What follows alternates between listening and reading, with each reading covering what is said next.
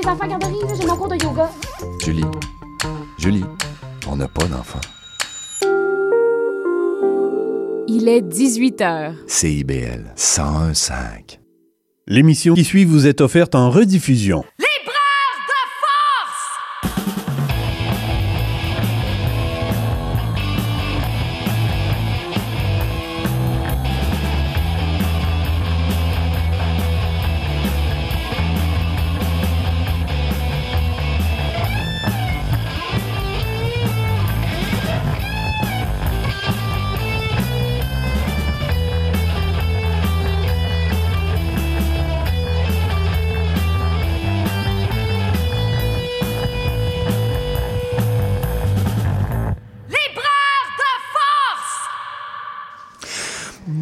Bonjour Montréal et bienvenue à Libraire de Force sur CIBL 101,5. Aujourd'hui, je le dis toujours, émission 250, Linda. Allô, comment vas-tu? On est pas mal énervé. Ouais, oui. Très contente. D'ailleurs, si vous entendez la voix de Linda, c'est vrai, elle est là, à côté de moi, je suis là. C'est pas souvent qu'on est ensemble dans la même émission, mais là, 250e émission, faut bien en profiter. Moi, j'aime ça, ce chiffre-là. Oui. 250. C'est quand même, c'est quelque chose. C'est fou, hein? Hein? Puis euh, c'est une bonne, une bonne idée. On, on était il y a quelques instants à l'émission de, de, de notre, notre cowboy urbain, notre Oui. ami Jason. Et euh, lui, il calcule pas ses émissions, mais c'est intéressant de tenir le compte. Oui. Hein? Parce que, puis là, ben, on, on sait aussi que l'émission dure depuis 2018, cinq ans.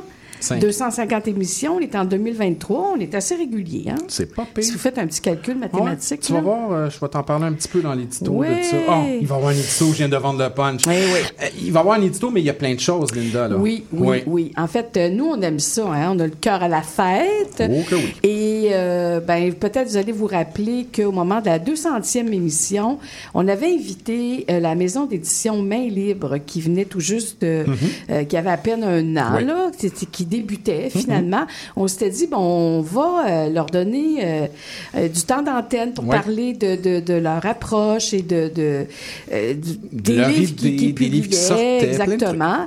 Et là, j'ai, avec Mike, je me disais, hey, 250, ça nous prend de quoi de costaud, là. Hmm. Et là, je me suis dit, wow, je sais que la maison d'édition, La Pleine Lune, va fêter en 2025. Son 250e. Non! Non, Ben, il y a le chiffre 50 dedans. Ben oui. C'est 50 années d'existence, quand même, pas rien. Ben, c'est c'est, fait qu'on prend de l'avance, et puis on a avec nous ce soir, d'ailleurs, on va les saluer en commençant, Marie-Madeleine Raoul. Bonsoir. Ben, bonsoir Parce à tous les deux. puis- Bonsoir. Et, et tu es venue en compagnie de Julie Bouchard, qui est une autrice chez vous, à- aux éditions de la Plume. Bonsoir, Julie. Bonsoir, Linda. On est vraiment, vraiment content de vous avoir ce soir. Marie-Madeleine, tu es une des fondatrices de la maison d'édition euh, de la Pleine Lune. Ce soir, on va consacrer une grosse heure à votre, à votre maison d'édition. On veut se rappeler, je pense, tu sais, le Québec, là, c'est, euh, on a ça sur nos plaques, là, je me souviens, là, Ouais. mais on se souvient pas bien, bien. Pas tout Hein? Ah, c'est vrai, ça. C'est vrai, hein? Ouais. Donc, avec toi, on va être dans un devoir de mémoire ce soir. Et avec Julie, qui est une autrice qui a publié chez toi quand même trois textes. Euh, Julie, dont on s'ennuie, dont le dernier, euh, dernier ouvrage, euh, recueil de nouvelles, Férocement humaine, a fait beaucoup parler, euh, parler de lui. Alors, Julie, on a hâte, on va prendre un peu de temps aussi avec toi. Et Éric Simard va nous rejoindre tout Oui. à l'heure. Il va venir faire sa chronique, ses corrélations du libraire autour de recueils de nouvelles et il va nous parler, entre autres, de Férocement humaine. Sinon, ben, on a un spécial avec... Eh oui, Claude André, allô? Salut tout le monde, comment Ça, ça, va, va? ça va bien? Eh, ça fait longtemps que toi et moi, on s'est pas vus en studio. Ah Oui, ben Ouais. euh, voilà, c'est réglé. Ah, ben t'es là. Alors, Qu'est-ce ouais. qu'on fait aujourd'hui? On va rocker les, euh, les années pré-2000 avec un... On est dans la nostalgie un peu. Ouais. hein? Alors, euh, j'ai apporté un texte que j'avais publié dans le deuxième numéro de la revue Exit. Puis ça rockait pas mal. À l'époque, on faisait ça avec des bandes rock dans les bars et tout. Alors, Oh, j'ai hâte. On va faire ça tantôt et peut-être euh, on va parler d'un certain code de cuir. Euh, pour ceux qui me connaissent sur Facebook, on, on peut le lire. là. Puis on va, on va peut-être parler aussi d'un album qui est à sortir demain qui est magnifique. Toi, tu l'as entendu? Ben, on va pas Linda? peut-être, on va en parler. On va en parler. On, on c'est l'a mis au programme. là. Fait si on Oui, n'en parle pas, il y a un problème. Là. Ouais, c'est ça. On va en parler. Mais parce que des fois, c'est pivarde, puis tu sais, on, on oublie le chronomètre. Ah On- on- on- non, Linda, c'est pivard, mais je Bon, tiens bien est, le chrono. est. C'est parti. Regarde, on va partir un édito. Go. Comme ça, je vais vous mettre dans le bain. Pour... Je bave déjà. attends, attends. Ça s'appelle tout simplement 250. Ah, je reste dans le ton. On pense à l'âge de maturité ou l'âge d'affirmation. On en est à 125 plus 125 ou 248 plus 2 ou 324 moins 74. 250 émissions de littérature, avec des invités, avec des chroniqueurs, des chroniqueuses. Si on calcule, c'est 250 fois Bonjour Montréal ou Bonsoir, ça dépend. Toi puis moi, on s'est ostiné une couple de fois Ouais, sur ça. Ben là, on t'avait de dire bonsoir. Hein? Tu remarqueras que je dis bonjour maintenant, j'ai peur de toi. C'est plus de 400 heures d'émissions de radio. C'est quand même beaucoup. C'est 5 ans et 3 mois, précisément. Des rencontres, des découvertes, des surprises. Avais-tu pensé à la radio, toi, dans ta ligne professionnelle, Linda? Euh, non. Avais-tu pensé à mettre ça sur ton CV? Non. Moi, j'avoue que j'y ai pensé souvent. Je t'avoue qu'à dos, je m'enfermais dans ma chambre, j'écoutais la radio, puis euh, je faisais des feuilles de route pour planifier des émissions de 3 heures. Encore plus jeune, je m'enregistrais sur des cassettes à 4 tracks. J'animais des émissions de variété et des quiz avec des participants qui gagnaient jamais. Ça devait être mon côté mesquin qui ressortait, toujours seul dans ma chambre, dans ces émissions enregistrées. Des fois, j'y poussais la chanson. Ô grand Dieu des ondes hertziennes, euh, que vous êtes tous et toutes, euh, qu'on que j'ai abandonné le projet de poursuivre ce segment chanté aujourd'hui, je ne le fais plus. Après, bon, je suis devenu libraire, euh, prof de cinéma, pour donner des cours de 3 heures. Est-ce que tu sens quelque chose? Ben non, dis-moi pas qu'on s'en va un vers une émission message, de là? 3 heures. Planifier des cours, parler, partager. D'ailleurs, l'autre jour, je suis tombé sur mon album de finissant. Tu sais, dans l'album des finissants, on a toujours une petite phrase inspirante, puis à un moment donné, on écrit ce que l'on veut devenir plus tard. Moi, j'avais écrit travailler dans les médias. Hum, c'est fou, hein? Bon, j'avoue qu'après mes 17 ans, les études en lettres en cinéma, j'avais un peu fait le deuil des micros. Puis là, il y a ce petit diable de Maxime, Maxime Nadeau, qui m'appelle un après-midi librairie, puis qui me dit Ben, viens faire de la radio. Toi, Linda, c'est un après-midi de quoi quand Maxime t'a invité à faire une chronique? Euh, non, moi, c'était un salon du livre à Rimouski Ah. où j'ai annoncé à ma Maxime que je m'en venais à Montréal et que je cherchais à faire de la radio parce que je m'étais dit à ma retraite, je vais faire de la radio. Alors, tu vois, c'est comme ça que ça s'est passé pour moi.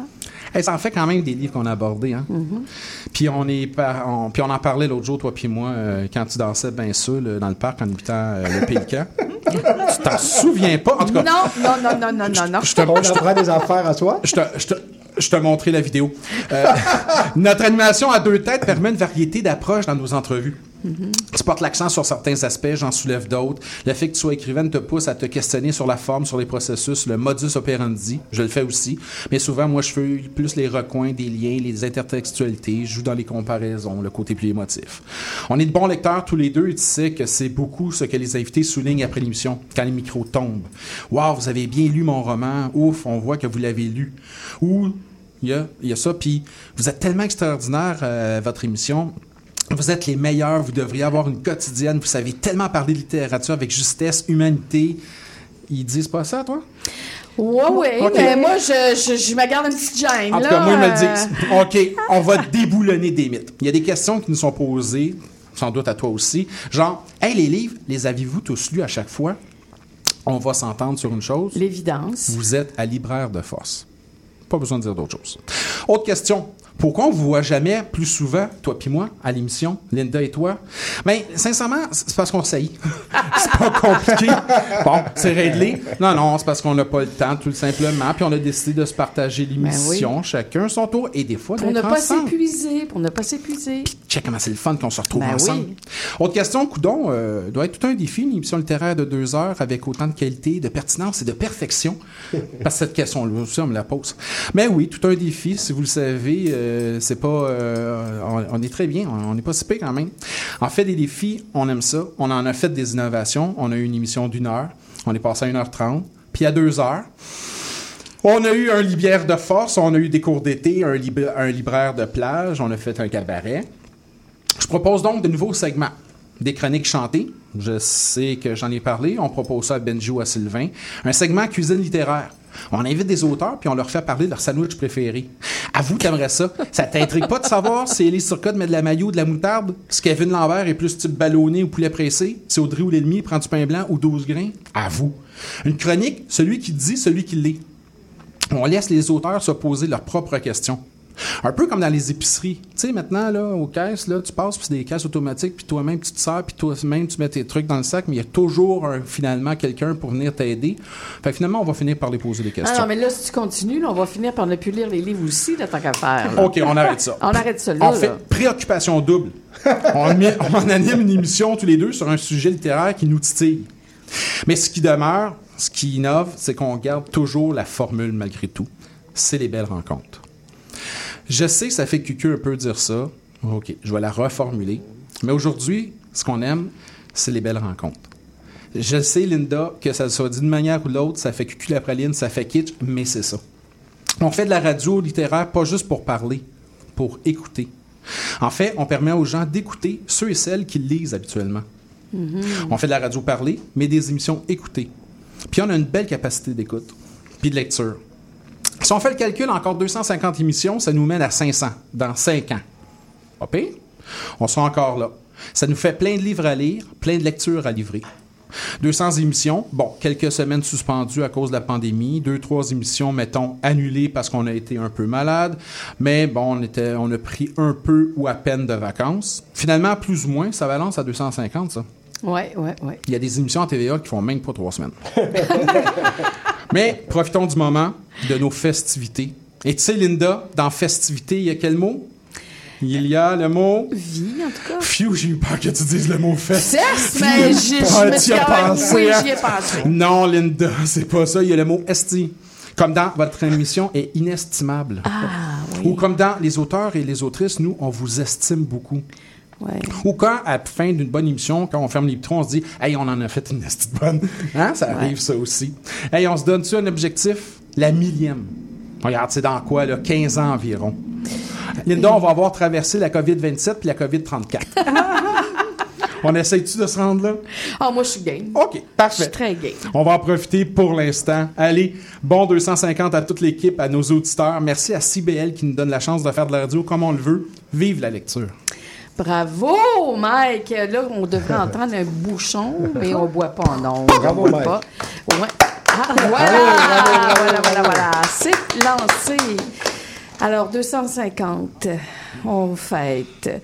Et euh, c'est-tu le moment, Amélia, de passer à la chanson? Ah, c'est ouais. tellement génial. Ouais. Alors, pour introduire euh, l'entrevue qui va commencer tout de suite après avec euh, Marie-Madeleine pour parler des éditions de la Pleine Lune, j'ai pensé euh, vous faire entendre une chanson. Une chanson euh, qui est en fait l'hymne du mouvement, du mouvement de libération des femmes. C'est une création collective qui a, en fait, été écrit en mars 71 à Paris. C'est la chanson Debout les femmes. Et on va entendre la chorale, c'est 39 femmes. Et cette chanson-là, je ne sais pas si vous le savez, euh, c'est des paroles donc qui ont été écrites par des femmes, mais c'est sur l'air de la chanson Le chant des marais OK. qui est un chant allemand des détenus politiques du camp de concentration nazi de Borgermoor. OK. Alors, c'est ça, c'est... Ben. On y va. On va écoute. écouter ça. On écoute ça et on revient en entrevue.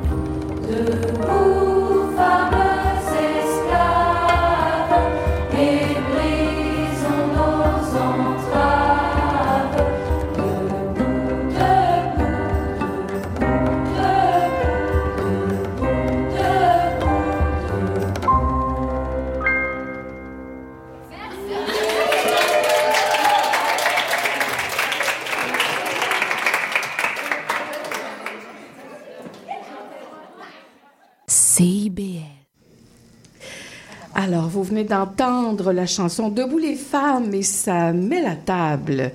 Marie-Madeleine Raoult et puis Julie, tu peux intervenir quand, tu, quand bon te semble.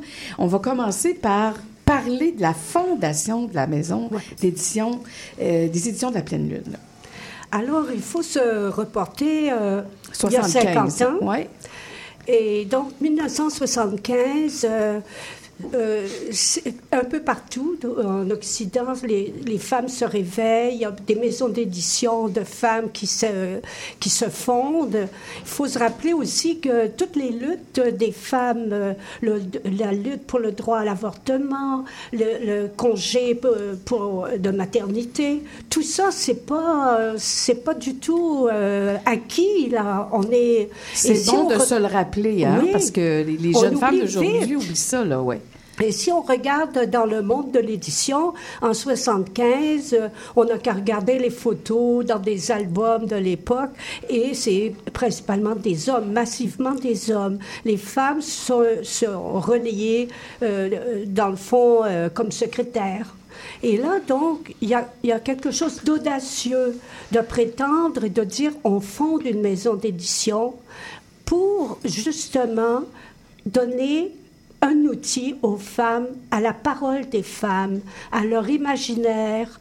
Et c'est euh, Marie Savard, une poète, qui a fondé la maison avec quatre autres euh, femmes.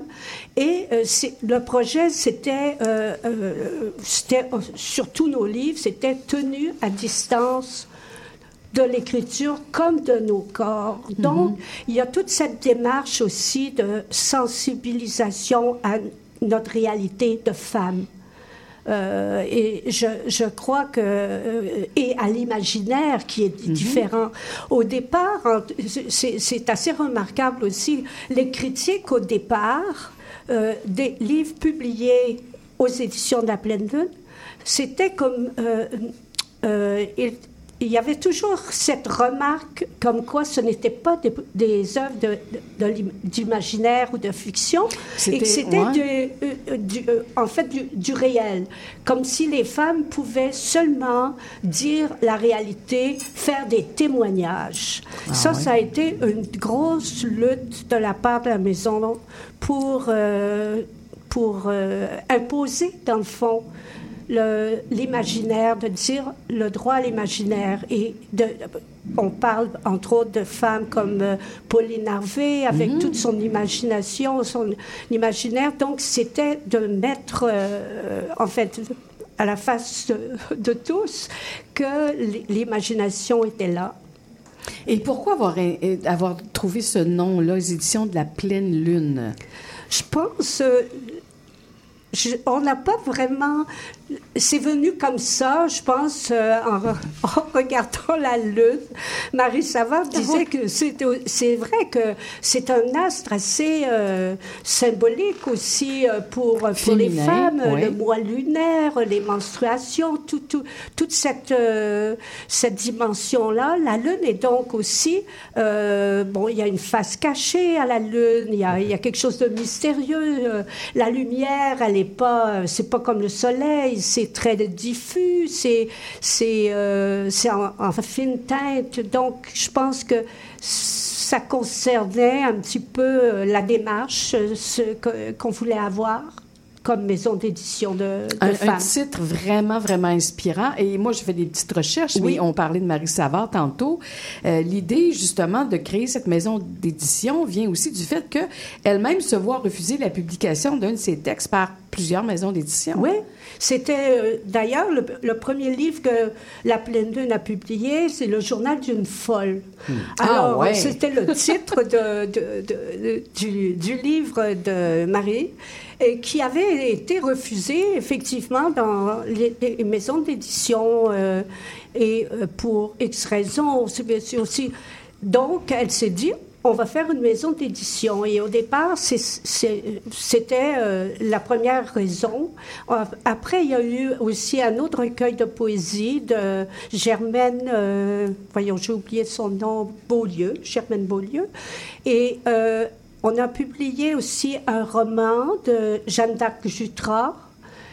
Et euh, ça, c'était notre tro- troisième livre. Le quatrième livre, c'est Te prends-tu pour une folle Madame Chose? Ah oui, euh, ça, c'est un titre, là, quand Oui. même, qui a... Qui, Assez qui frappant, Oui, hein? puis qui s'est bien vendu, je pense. Oui, ça c'est euh, c'est euh, c'est une euh, ça c'est à partir d'une recherche qu'on on a eu euh, à ce moment-là dans les années 77, on a eu une subvention du secrétariat d'État euh, à la condition féminine pour euh, faire une c'est un, projet du fait que dans les statistiques, on avait remarqué, puis c'était notre ce qui a été déclencheur, on a remarqué que les deux tiers des femmes dans les années 75-77, deux tiers des femmes dans des euh, hôpitaux, dans les hôpitaux psychiatriques, c'était des femmes. À partir de, ce, de cette statistique euh, assez incroyable, on,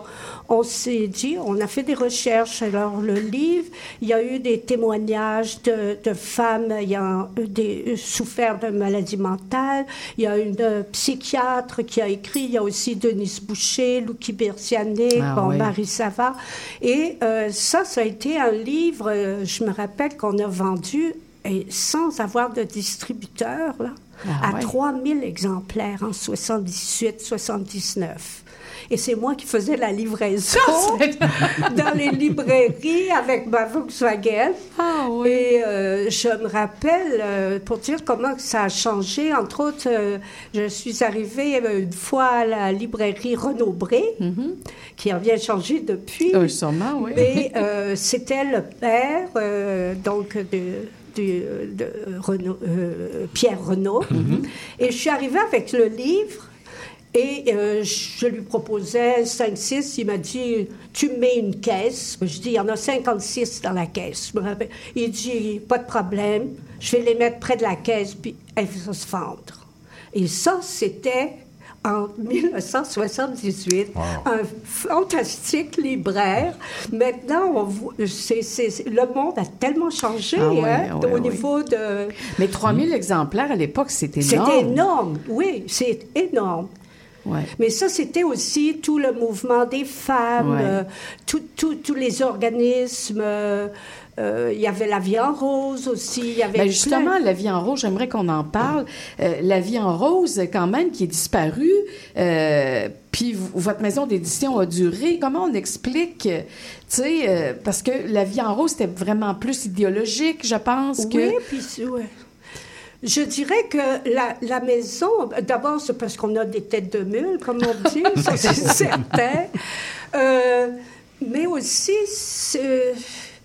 je pense que c'est un peu la, la passion, l'amour de la littérature aussi, comme tantôt vous parliez, euh, bon, de, de- vraiment de, de- d'être là, de continuer d'être là comme un outil au service de la parole des femmes.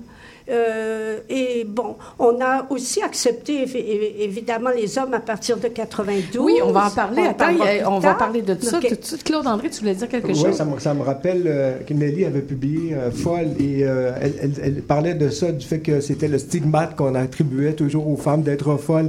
Mais ma question, c'est c'était quoi? Est-ce que c'était des essais? C'était de la poésie? Te prends-tu pour une folle, Madame Chose? Est-ce que c'était un essai? Et Euh, le, premier dont vous avez parlé, est-ce que c'était un essai ou de la poésie? Non, euh, le, le premier, le livre de Le journal d'une folle Oui, de Marie. Savard, c'était un récit poétique. Ok. Euh, Et euh, le, le dossier, c'était.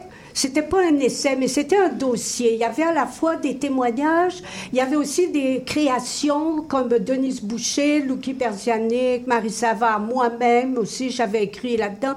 Donc, c'était, il y avait à la fois des, euh, des textes euh, accusateurs ou dénon- qui dénonçaient la situation et en même temps des, des textes de création, de la poésie, tout ça. Donc, c'était tout un. Comme un collectif, on pourrait dire. Là. Hein? Un collectif. Oui, un oui, collectif avec... Quelque chose euh, de, de percutant dans, dans- dans l'esprit du refus global, genre? Pardon? Est-ce que c'était c'était quelque chose de percutant dans l'esprit du refus global? Je dirais que c'était percutant dans le sens, euh, dans le sens de vraiment de provoquer ou de s'opposer à, à ce qui est, ce silence qui était autour des, de- des femmes souffrant de maladies mentales et puis aussi euh, toute l'institution souvent du mariage, de l'isolement, du non, euh, pas de travail, la pauvreté, tout, tout, tout ça c'était assez imbriqué. Ça, ça nous intéressait et ça nous intéresse toujours. euh. Mais justement, euh, tu parles de ça, du refus global, mais dans les premières publications, moi que je me trompe, j'ai lu que vous, vous incluiez le manifeste de la maison dans les publications jusqu'en 86. Oui.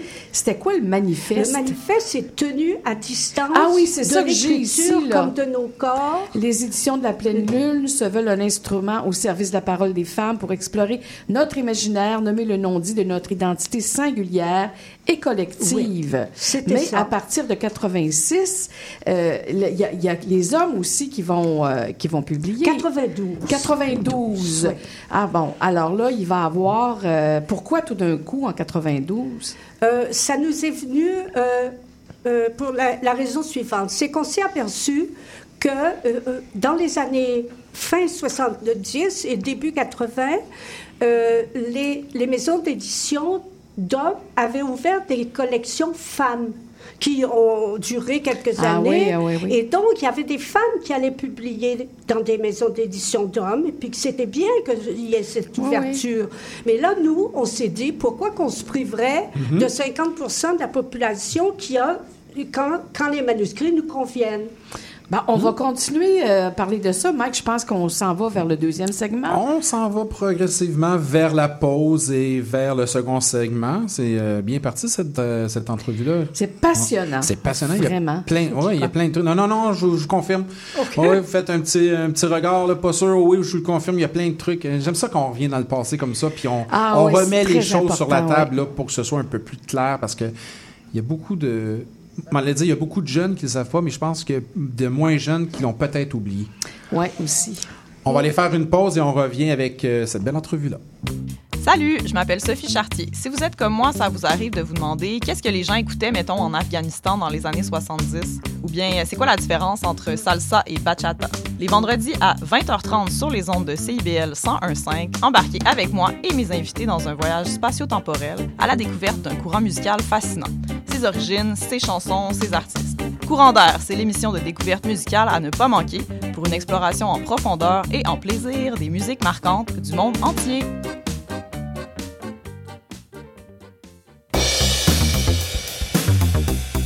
Ici Yvan Bugeaud de l'émission Folie douce. Expert en santé mentale depuis 1991, Folie douce repousse les préjugés et tabous. Témoignages, entrevues d'experts, chroniques, toutes les facettes de la santé mentale en une seule émission. Folie douce est le rendez-vous radiophonique révélant le vrai visage de la santé mentale. Lundi matin 11h et en rediffusion mercredi matin 8h à CIBL 101.5. Jason Dupuis. C'est moi le cowboy urbain sur la route. Je vous invite tous les dimanches de 7 à 9 heures sur les ondes de CIBL au cœur de Montréal. Une émission de musique country 100% francophone et canadienne. Du hillbilly boogie au western en passant par le bluegrass jusqu'au country pop, c'est le meilleur du country francophone tous les dimanches de 7h à 9h sur les ondes de CIBL. Bonjour, ici Catherine Durand et vous écoutez CIBL 101.5 à Montréal. L'émission qui suit vous est offerte en rediffusion.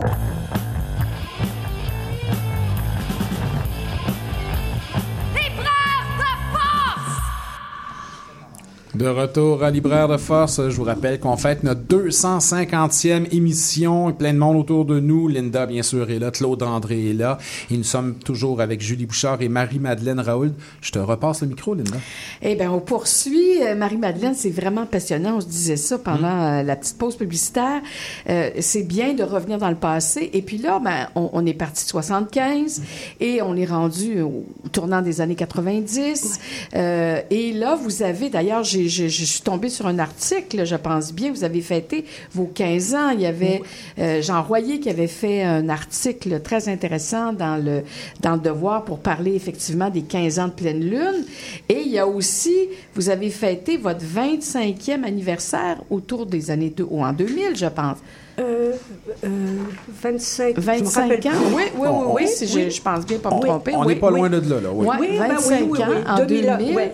Exactement. Donc, euh, et, et donc, tout, à travers cette évolution-là, on disait euh, au début que des textes de femmes, et à partir de 92, il y a des textes d'hommes qui vont être publiés. Euh, Peux-tu nous en nommer de Oui. quelques-uns? Ben, je, je, je commencerai par nommer le premier homme qui a publié Ouais. à la pleine lune. C'est Alfred de Musset. Ben voyons. Eh bien oui, c'est qu'on a publié la correspondance amoureuse de Georges Sand Ah. et d'Alfred de Musset. Un bijou. On pourrait dire que c'est le premier homme à avoir mis la main sur la pleine lune. Dans Alors, tous les euh, sens, ça aurait pu être pire, ça aurait pu Ouais, être là. ouais, Bon, ouais. c'était avec une préface de François Sagan. C'est un Ah, super wow. beau Oh, livre. quand même, hein? Ça fait que, bon, il a, il a ouvert la, la porte pour les autres.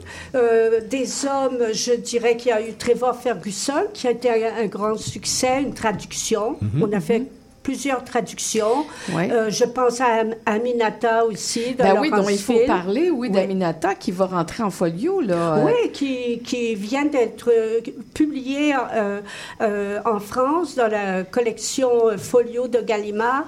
Et il vient de gagner le prix, il est lauréat du prix des libraires Folio Télérama 2023. Ça fait que on est très... Mais quand même, c'est Oui. toi qui avais fait... euh, La, la traduction. La traduction, oui. en fait, c'est fait par Carole Noël, Carole, je pense. C'est sorti en 2011. C'est sorti en 2011 à la pleine lune et euh, une traduction de Carole Noël, excellente traduction et, et, euh, je suis très fière de dire que euh, Gallimard, Folio n'ont rien changé dans la traduction. Wow. Il y a Wow. seulement au niveau des remerciements qu'ils ont changé un peu la formulation.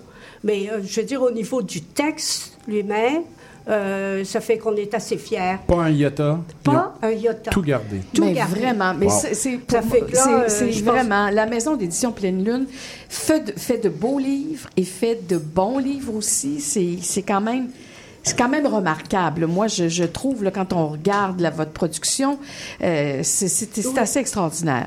C'est- euh, je, je pourrais parler de, des différents prix peut-être que la Oui, maison a eu. sûr, je pense euh, dès le départ, euh, Pauline Harvey, qui avait qui a eu le prix de le prix Molson de l'académie, que ça s'appelait comme ça. C'était dans les années 84-85. Ensuite, il y a l'œuvre de Nicole Wood, qui est toute publiée à la pleine lune, qui a eu plusieurs prix, dont le prix du gouverneur général en 95. Bon, Jeanne Mance de Lille. euh, euh, Ben, donc, il faut y parler parce que Jeanne-Mance de Lille, sa pièce, cette pièce dont le titre un Rille bien beau, bien triste, joue actuellement euh, au théâtre du Rideau Vert. Et qui- Julie, tu as vu la pièce hier, je pense. Oui, justement hier soir. Et tu étais bouleversée, tantôt tu nous confiais ça. Oui, c'est un choc. C'est un texte, euh, comme on dit de nos jours, coup de poing. Vraiment. Et, et la question, c'est pourquoi on monte ça aujourd'hui? Ah ben là, il faudrait peut-être s'informer auprès du théâtre, mais euh, c'est vrai que c'est dans la mouvance aussi de présentement en France, mais ici aussi, hein, il y a des filles qui ont sorti des livres qui parlent de l'inceste parce que bon, Ouais. le, le sujet principal de, de cette de ce Cette de cette pièce. pièce-là, c- ça tourne autour de l'inceste. Donc euh, c'est vrai que présentement, ben a la parole des femmes, on dit que la parole des femmes s'est libérée. Bon, peut-être que c'est dans cette aussi dans cette euh, oui. Dans cette mouvance-là. Et donc, ce texte-là paraît en quelle année? Euh, Un il est paru ben beau, en ben 80 à la pleine lune. En La- 80. 1980. On a refait une deuxième édition en 94 et dans cette deuxième édition, il y a une section, euh, euh, c'est le, le regard euh, que Jeanne Mance de Lille porte sur sa pièce dix ans plus tard. Ah c'est oui. c'est très, très intéressant. Et euh, ben, donc, euh, la pièce avait été jouée au TNM dans les années 80 et là, ben, le rideau vert la reprend. Euh, Jeanne Mance a aussi eu un prix du gouverneur général en 87 pour euh, une autre pièce, euh, euh, c'est Un oiseau vivant dans la gueule.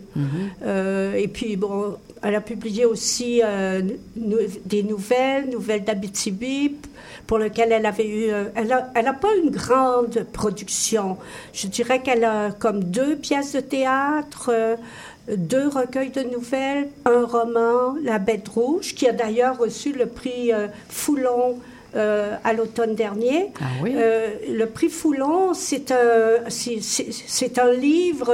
Bon, le livre est, est paru en 96, donc c'est des livres qui veulent euh, que, que le jury du, du prix Foulon se dit ça, c'est des livres vraiment encore qu'on devrait lire. Alors donc ça, ça leur remet le livre. Alors c'est l'année de Jeanne euh, cette année. C'est, à- nous, à Libraire de Force, on a une chronique qui s'appelle Dans le rétroviseur, où justement, on, on aime euh, aller euh, re- remettre au goût du jour des auteurs qui n'ont pas publié depuis longtemps. Et on oublie ça, hein, parce que des, des- des fois, il y en a qui se taisent ou il y en a qui sont Oui. longs avant de, de- de publier. Et peut-être on oui. a aussi ben, Julie, j'aimerais aussi. Ben oui, mais Ben là, on oui. va y arriver, Julie. Ben mais oui. parle-nous de ta rentrée automnale aussi. Ah, des la livres rentrée, que- ben là, des livres qui euh, sont... euh, Oui, euh, très rapidement, il y a une, un, un roman de Caroline Vu.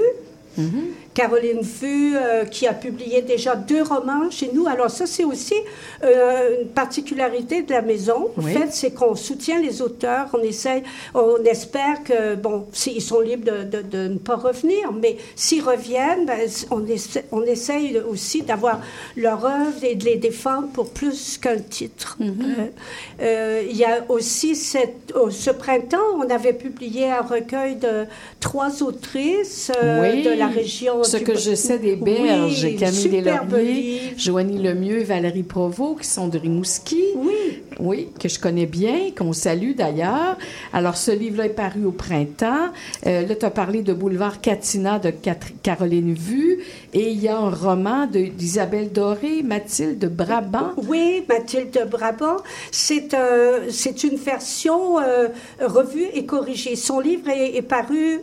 Une première fois, ce titre-là est paru chez euh, Michel Brûlé, mais là, elle, euh, évidemment, la maison n'existe plus. Euh, comme Isabelle avait déjà publié quelques livres à la, à la pleine lune, euh, on, on a repris ce, ce roman-là, mais elle a vraiment retravaillé. c'est- une version complètement nouvelle. Ah, c'est intéressant. Donc, euh, c'est- ça va dans l'esprit de ce que tu viens de nous dire. Quand, euh, quand euh, une autrice, un auteur s'établit chez vous, tu tu as même repris un, un titre qu'elle avait publié ailleurs, Oui, finalement. oui.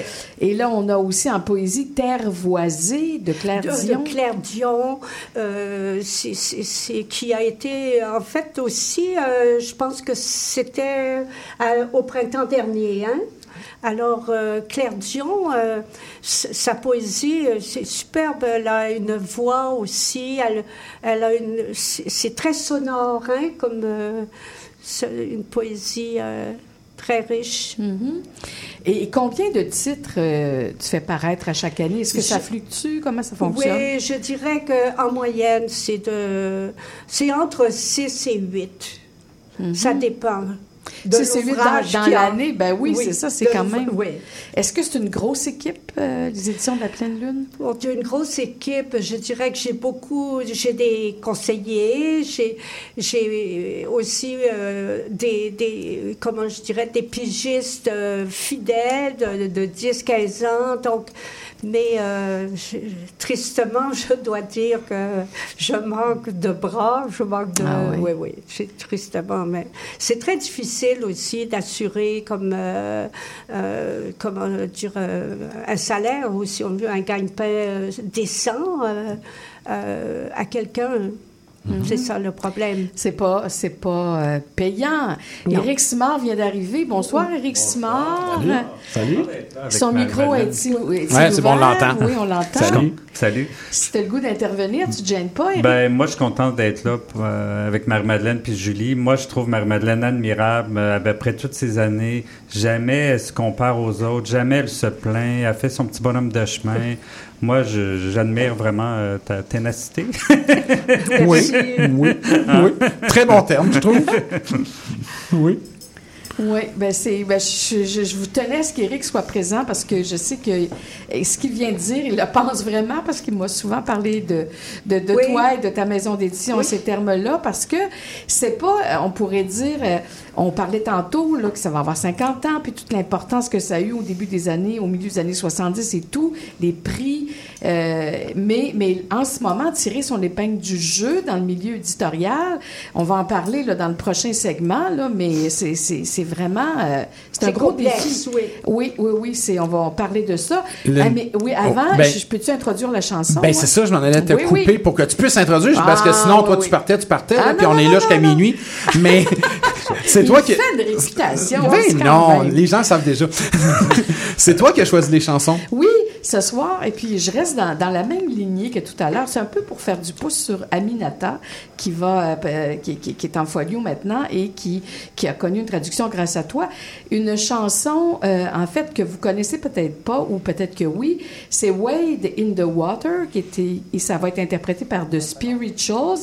Euh, en fait, c'est une euh, Spirituals d'abord, c'est un groupe qui est formé en 2020 par, euh, c'est tous des jeunes noirs américains qui sont là, euh, qui font des, des performances télévisées et c'est leur premier IP.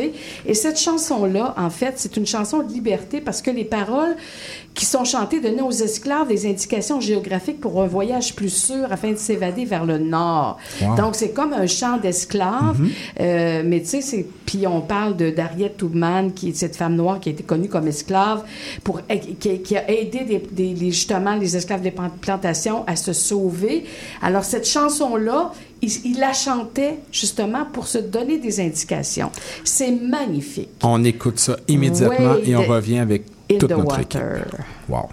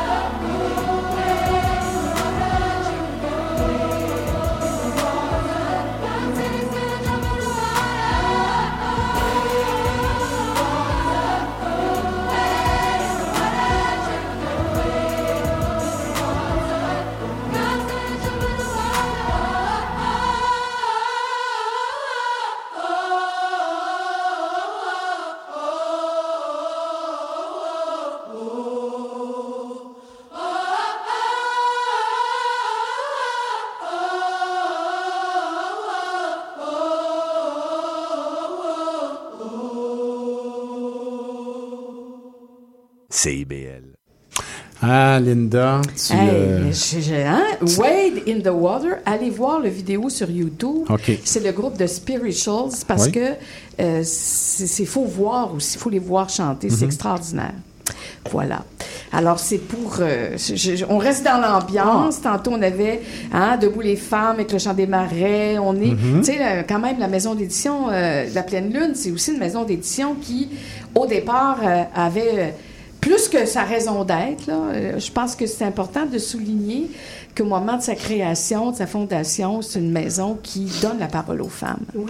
Puis c'était important euh, dans la mouvance aussi de ces années-là, d'être là, de, de, de prendre une, une place euh, au sein de toutes les, les luttes que les femmes menaient et puis qu'il n'y avait rien d'acquis. Là, je reviens euh, à ce que je disais comme la bataille pour le droit à l'avortement. Ouais. Tu sais, et on pense encore maintenant que, tu sais, que ça, ça peut être remis en, en question.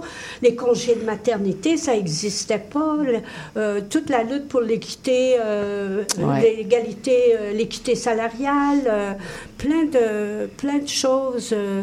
Et là, j'aimerais qu'on on consacre ce, ce- ce petit segment-là, euh, parler justement du milieu de l'édition.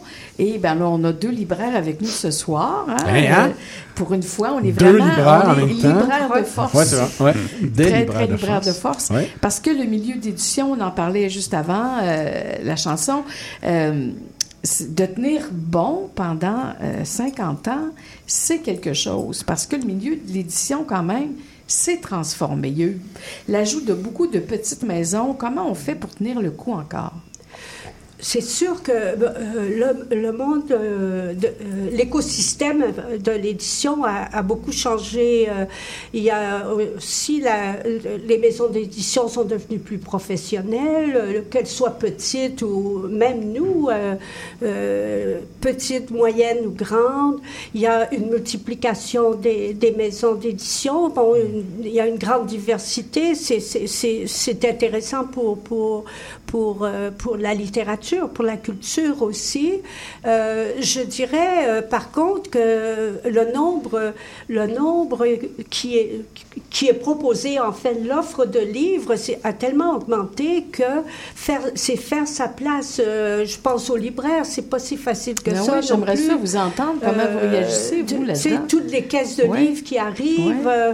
et bon, et puis aussi, pour, de la part de la maison d'édition, le travail que c'est maintenant au niveau de, des efforts qu'il faut faire au niveau de la promotion, des relations de presse, c'est devenu énorme. C'est, euh, alors que, je sais pas, il y a, il y a 50 ans, c'était, les gens étaient avides de, des livres qui sortaient, les Mhm. journalistes étaient avides. euh, euh, maintenant, il faut un grand succès. Euh, je regarde que quand le livre Aminata est sorti, c- c- ça, j'ai presque pas eu à faire d'efforts. Je sais pas comment. Les- Là, il avait déjà une, une réputation. Le livre en anglais avait bien marché. Euh, c'est une traduction euh, de Carole Noël, comme on disait tantôt. Je le répète parce que c'est une excellente traductrice. Et puis, euh, ça a marché, le livre, là, tout le monde en parlait. là, dans le- à la radio. il a gagné le combat des livres aussi, en fait. Et là, maintenant, des livres qui sont... euh, ça n'a tellement pas de rapport, euh, la qualité d'un livre, puis le- la, la réception... euh, de- il y a beaucoup de végétariens, il y a- on oublie, en fait, on oublie la littérature quelque part, je pense. Qu'en dites-vous, messieurs les libraires? Ben, je me revire vers Eric. ouais. euh, tu sais, euh, Ben, Marie-Madeleine, tu as raison, mais moi, je suis le fatiguant en ce moment du milieu qui arrête pas de dire qu'on publie trop. Ça vient quand même, on publie trop parce que l'édition québécoise va bien. Les libraires, euh, les libraires indépendantes vendent 52 de livres québécois contre 48 euh, d'Europe francophone. C'est quand même euh, énorme. Énorme. Là, on a, c'est du jamais vu. Donc, c'est sûr que ça va avec. Donc, c'est sûr si ça va bien, il y a des nouvelles maisons d'édition, puis depuis 20-25 ans, on sait qu'il y en a eu beaucoup au Québec. Mais là, je pense que le marché est un peu saturé. C'est drôle que, là, moi, cette semaine, on reçoit beaucoup, beaucoup de nouveautés. On est comme au cœur de la saison. J'ai eu un petit, un petit mot de découragement là, euh, depuis deux jours. Parce, Parce qu'il faut que tu fasses la place. là. Oui, c'est ça. Là, il faut faire des choix. On peut pas tout présenter euh, comme on voudrait. Euh, c'est un peu l'inconvénient parce qu'il y a une grosse production québécoise, mais il y a de la production justement Oui. d'Europe là, quand même qui, qui arrive en même temps. Là. Vous, chez Pleine Lune, là, lorsque vous décidez d'éditer un livre, deux, trois, dans une année, plusieurs, vous décidez, est-ce que vous regardez à gauche et à droite également ce qui se fait ailleurs? Est-ce que, Non. est-ce que vous, est-ce que vous, est-ce que vous faites une position où vous dites, OK, je vois ce qui se fait à- autour. Il y a beaucoup de production de livres au Québec présentement. On exclut même l'étranger, la France, tout ça je vais essayer de publier différemment. Je vais essayer de me poser en contre euh, en contre-faux ou euh, je vais essayer de faire autre chose ou de toute façon, votre ligne est tracée, vous faites vos choix, peu importe ce qui sort à côté. on fait nos- je- fais euh, mes choix, peu importe ce qui se fait à côté. Et après, euh, j'ai déjà dit une fois, on me demandait comment vous choisissez vos titres. Ben, je dis, je choisis les titres que je peux défendre. Je ne publie pas des livres que je ne pourrais pas défendre. Ça, c'est ma, c'est ma ligne éditoriale, si Oui. on peut dire. Et euh, je regarde jamais ce qui se fait euh, autour. Et euh, par contre, euh, c'est le livre comme tel, l'auteur, en fait, ce que j'ai, la qualité du manuscrit, que, que- qui est le déterminant pour le choix d'éditer ou de ne pas éditer. Et après ça, ben, c'est, je fais tous les efforts possibles pour aller chercher le plus de lecteurs potentiels, le- le- essayer d'apporter à ce livre-là le rayonnement euh, qu'il mérite. Alors, c'est, bon, là, c'est, un travail ingrat, euh, c'est-à-dire c'est un travail, euh, je dirais que décourageant, un peu comme, comme tu disais pour la librairie, tu t'aperçois que bon, tu ne peux pas pl- placer tout. Et ben moi, je me, je me dis, bon, ben, telle émission, je ne peux pas le placer là. Il y a, il y a- c'est- frustrant.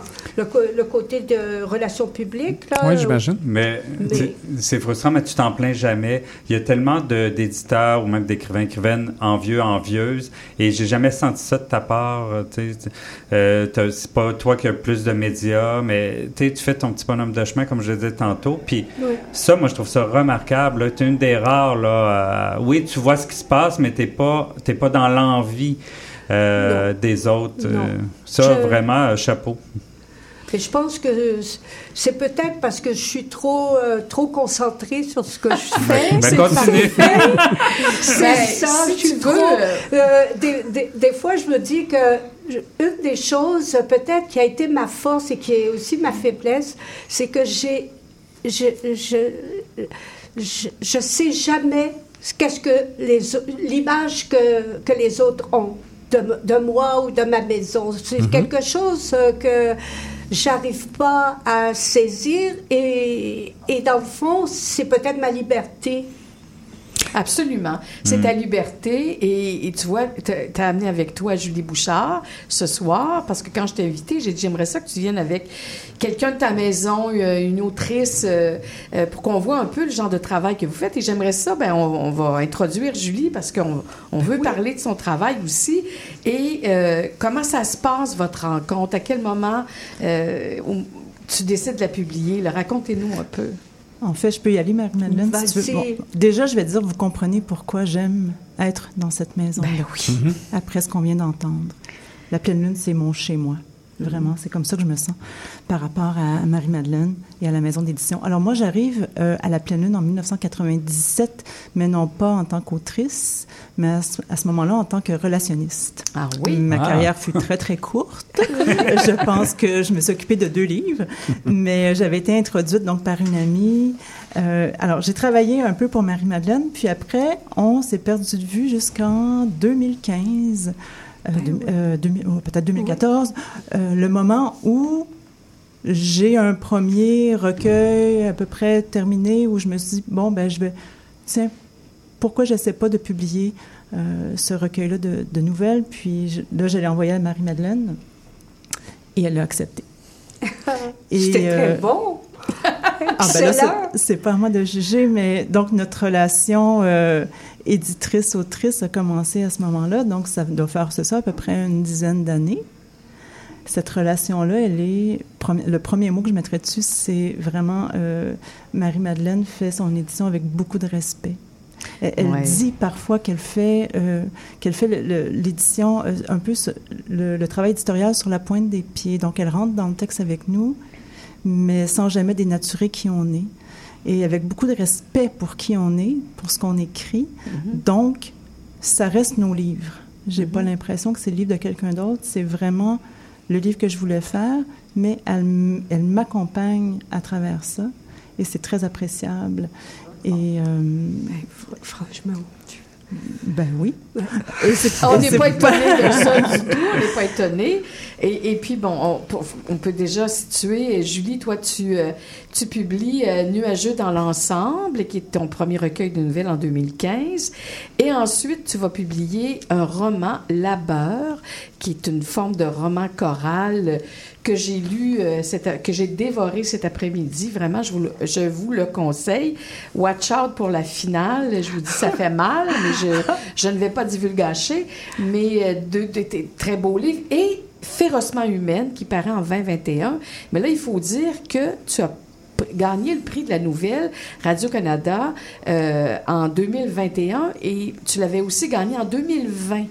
Et il y a, bon, en 2020, c'était avec fin juillet à Split Landing et en 2021 avec Voici Viviane Vachon, deux textes qui vont se retrouver dans Férocement humaine. Comment ça se passe, le passage entre ça? Et rapidement, parce que... après Il reste ça- une minute à peu près. Ouais, il nous reste une petite Il reste minute. là. ouais. Comment ça se passe, le passage entre ces, ces prix-là et la publication? En fait, je devais publier un roman sur lequel je travaille encore d'ailleurs. Ah bon? Et je me, et c'est- bon, bref, ça marchait pas. Alors je me suis dit pourquoi je prends pas euh, justement le momentum des prix? Euh, alors je suis allée fouiller un peu. J'avais d'autres nouvelles, j'en ai écrit d'autres et à travers, c'est ça, les nouvelles que j'avais déjà, plus ces deux-là, ben, on a réussi à faire un, un recueil, peut-être une dizaine de nouvelles à peu près. Les, les nouvelles qui, euh, qui ont gagné le prix de Radio Can, je les ai retouchées Mhm. un, un tantinet, mais elles sont euh, presque à l'identique. Alors, tu es vraiment une nouvelliste importante au Québec dont on n'entend pas assez parler à mon goût. Ex- euh, je suis Ah, d'accord. euh, oui, Éric, Ouais. hein, Moi, je trouve que Julie, c'est un secret bien gardé, mais il faut pas que ça reste trop secret. Non. J'aime pas ça, un secret bien gardé. Est-ce que c'est le moment de la pause publicitaire? Après ça, on va, on va rentrer dans le recueil, justement, de, de, de Férocement humaine. Oui, on va rester là parce qu'on fait une petite, petite pause et on revient pour parler justement de l'écriture de Julie Bouchard. Restez avec nous, on revient immédiatement. Québec en musique présente notre histoire musicale complète de ses débuts à aujourd'hui. Ce sont nos artisans, nos auteurs, compositeurs et interprètes qui ont tracé la voie et créé cette musicalité unique au Québec, sans oublier l'émergence de nouveaux créateurs qui constituent l'ADN de Québec en musique. Soyez des nôtres chaque samedi à compter de 6h30 à CIBL 1015 Montréal. Western, c'est l'émission animée par moi-même, Seba, où je fais jouer du vrai country d'ici d'Acadie et d'ailleurs issu de ma collection personnelle de vieux 33 tours. Western, chaque dimanche matin à 11h et en reprise le lundi après-midi à 13h sur CIBL. CIBL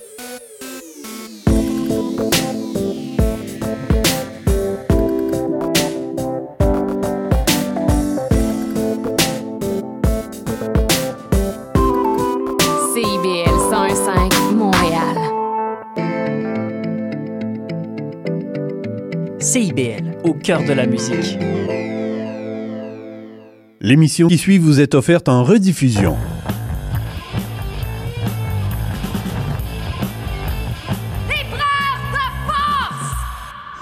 De retour à Libraire de Force, on fête notre 250e émission aujourd'hui. C'est pas rien quand même. C'est 5 ans, 3 mois. C'est beaucoup, beaucoup, beaucoup d'entrevues, beaucoup de gens intéressants, comme Julie Bouchard et Marie, euh, Marie-Madeleine Raoul. Aujourd'hui, Linda. Ben, on poursuit cette entrevue avec. euh, ben là, on va se concentrer sur Julie Bouchard. Euh, on, je lui ai posé la question hors d'onde euh, parce que là, elle nous a révélé qu'elle prépare un roman. Ben oui. Marie-Madeleine a aussi dit hors d'onde que oh, elle l'attendait, donc on met pas de pression. Et là, je lui ai demandé, mais dans la vraie vie, en 30 millions de paires de guillemets, tu fais quoi? Alors, je travaille aux presses de l'Université de Montréal. Je fais, en fait, mon poste, c'est adjointe à l'édition. Que ça fait plusieurs années. J'imagine que Ben, tu... ben, écoute, pas tant, en fait. Je, je travaille là depuis le, le début de la pandémie. Ah! Avant ça, je travaillais en post-production télé. Puis Mhm. j'ai fait un petit revirement de, de carrière. Bon, on aime ça, les revirements de carrière. Et euh, sinon, euh, ben moi, j'avais le goût de te demander, euh, parce que tu as vraiment une écriture singulière, une approche du détail, une- au niveau même de, de, bon, les descriptions, mais le rythme de ton écriture. J'étais curieuse de voir tes, tes grandes influences littéraires. Ce serait quoi? Ça, c'est la question qui tue, là. Je sais bien non, que- mais non, au contraire, j'aime ça parler de ça. Mais il y en a beaucoup. Ah, ben, évidemment. mais bon, quelques-unes. je vais commencer avec les Québécoises. Oui, c'est bien. Moi, ma, ma grande Québécoise, ma Québécoise de cœur, c'est Suzanne Jacob.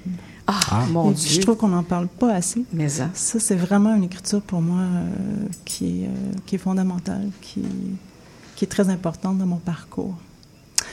Évidemment, ben, Anne Hébert, Hum? Mm-hmm. Ben oui. Jacques Ferron. Mm-hmm. Je viens de relire Papa Boss récemment. J'étais à terre. Ah oui. J'adore ce texte. Bon, après ça, je vais y aller, mais bon, plusieurs, euh, je pense plusieurs autrices pourraient dire la même chose, mais évidemment, Virginia Woolf. Ah oui. C'est sûr, moi, je me. J'essaie, en fait, je suis en train de, présentement, de. Je, je veux, tout, je veux tous les lire. Donc, euh, même les- peut-être ceux qui, sont, qui ont été un petit peu moins connus, mais on, on y trouve quelque chose, en fait, dans, dans chaque livre, on, on trouve quelque chose à, à- à méditer. C'est sa, sa façon de raconter. Évidemment, ça m'intéresse. Euh, Romain Gary, ça a été le premier. Je pense que c'est lui qui, qui a Mhm. été le déclic. J'avais 16 ans, secondaire 5. Notre prof nous fait lire La vie devant soi, puis ça a été pour moi l'avant-après. Donc, Romain Gary, c'est majeur dans mon parcours Ah oui? d'écrivaine. Et Marie Huguet, là, de- comme dans ta nouvelle aussi, il n'y a pas un prof qui t'a fait lire ça? Oui, Marie Guy, c'est un peu plus tard dans mon parcours. Là. Euh, est arrivée dans, dans ma quarantaine. OK. Euh, j'aime beaucoup, euh, j'aime beaucoup les poèmes, évidemment. J'aime beaucoup le journal aussi de. C'est- c'est- Puis, en fait, j'aime tout d'elle. J'ai- aimé sa, la discrétion sur sa maladie euh, dans son journal. Si on ne sait pas qu'elle est malade, on le sait. Je Mhm. pense qu'il n'y a, y a pas y a pas beaucoup de, passages. oui, il n'y ouais. a pas beaucoup de détails. Donc, euh, Thomas Bernard, écoute, je pourrais, je pourrais en nommer tellement. Donc, tu es une grande lectrice, on pourrait dire aussi, là. Je- ben, écoute, je ne sais pas si je suis une grande lectrice, mais, mais j'aime lire. Oui. En tout cas, si jamais tu as envie de faire une chronique à Libraire de Force, on a toujours de la place. La hein? porte est ouverte. Ça commence demain. Moi, c'est mais- mon rêve de faire de la radio. Bon, ben peu là, Ah, ben voilà. Tantôt. Ben. Hey, ça serait notre cadeau de longtemps, 250e. c'est mon rêve de On signe le contrat. C'est le même, ça se passe. À moi, là, j'ai eu. euh, C'est une recruteuse en chef. C'est moi la recruteuse en chef. Je viens d'avoir une petite bulle au cerveau. Là. Je t'écoutais parler. Je dis, waouh, elle a une belle voix radiophonique. Hum. Elle lit beaucoup. Il me semble qu'elle serait une bonne chroniqueuse. On On s'en. Ben là, on va. J'aimerais ça qu'on plonge dans, dans Férocement humaine. Euh, et, et donc, il y aurait énormément, beaucoup de choses à dire. Tu en as un petit peu parlé tantôt. Euh, mais moi, j'aimerais parler particulièrement parce que je sais qu'Éric va, va en parler dans, sa, dans ses corrélations du libraire Oui, tout mais à l'heure. vas-y, je peux parler de Nuageux dans l'ensemble ou l'ensemble de son œuvre. Vas-y. Oui, vas-y comme non, mais le moi, je vais, je vais aller vers la dernière nouvelle, en fait, qui m'avait scié en deux. Alors, j'avais envie d'en discuter avec toi. Euh, bon, euh, c'est la dernière nouvelle euh, de, de- du recueil. Et le titre, puis ça va bien avec ce qu'on venait, c'est ce qu'on vient juste de se dire, c'est Vie et mort des écrivaines. Oh. Quand même. Et l'incipit, 1882-2021, deux points, cinq naissances, quatre décès et une mort à venir. Point. C'est parti. Et ça, c'est vraiment l'incipit, c'est-à-dire que on a, on va avoir de longs paragraphes. Mais là, il est très court ce paragraphe-là. Et euh, à chaque fois, on va avoir une date. En fait, ça va être une année. Et puis, on va se promener dans le temps entre 1882 et 2021. Tout le programme est annoncé dans l'Incipit. On a donc cinq naissances et quatre décès. Et dans le fond, les dates et les années vont être dans le désordre. On a le destin de femmes écrivaines, Virginia Woolf, Marie Huguet, Sylvia Plath. Et ensuite, on a ta mère et toi. Parce que je pense qu'on peut bien dire, c'est, c'est la nouvelle auto-fictionnelle, c'est peut-être pour ça que j'ai envie d'en parler, c'est celle qui, qui fait directement référence à toi comme, comme écrivaine et narratrice. En effet, on, on peut peut-être penser qu'elle est au- autofictionnelle. Elle l'est d'une certaine façon, mais pas à 100 Pas, mais Donc, joué, l'autofiction, évidemment. Ça Oui. le dit, c'est de la fiction. Exactement. Euh, on Oui. s'entend, là. Donc, il y a des bouts qui sont vrais. Ben oui. Il y a des bouts qui le sont moins, qui sont inventés. Mais, euh, Mais tu te mets en scène, c'est ça que je veux dire. Où, le, le- où le, le personnage de l'autrice est en scène. Oui, c'est la première fois que je faisais ça. Peut-être la dernière, je sais pas. Mais oui, j'ai parce que je me suis dit si euh, ouais, je, je, je pouvais pas faire l'économie de de ma propre personne pour cette nouvelle-là. Exactement. Et c'est la dernière nouvelle. Et, là, c'est comme s'il est question de beaucoup de l'écriture aussi dans, cette nouvelle-là, mais il va être question aussi de la mort qui survient trop tôt. Dans le cas de Virginia Woolf et Sylvia Plath, deux morts par suicide. Dans le cas de, de ta mère, c'est euh, euh, une mort euh, je- euh, par le cancer, comme euh, même chose pour Marie Huguet. Donc, il y a quelque chose d'assez Oui. euh, intéressant là encore. Oui. Au départ, la mère n'était pas dans le portrait, moi j'étais pas là. Au départ, je voulais vraiment faire vie et mort des écrivaines et me concentrer sur les écrivaines que j'aime. Puis euh, comment elles étaient mortes. Après, je me suis dit, ben, j'ai eu, eu l'idée d'y inclure ma mère parce que, bon, peut-être petit fait vécu, j'ai découvert assez tard dans ma vie les journaux d'écriture de ma mère dans le garde-robe chez moi, à la maison. Je savais pas qu'elle écrivait. Personne ne m'avait dit ça. Ou tout le monde l'avait oublié. Et là, j'ai 35 ans, 40 ans, puis je, je trouve ces, journées, ces journaux-là. Euh, évidemment, je suis un peu en choc de trouver ça. Et là, tout à coup, j'ai accès à une intimité, j'ai accès à elle. Donc, moi, j'étais très jeune quand elle était décédée, donc je la connais pas. Là, tout à coup, il y a quelqu'un qui, qui apparaît devant moi. C'est son écriture manuscrite qui est là. Et là, je me suis dit, ben, OK, peut-être que ça vient de là, mon, mon goût Mhm. d'écrire. Et à partir de là, euh, quand j'ai décidé de l'inclure dans cette nouvelle-là, ben, je me suis dit, OK, ben, si je la mets, je me mets aussi. Puis voilà, j'ai j'ai brodé avec euh, les femmes que j'aimais.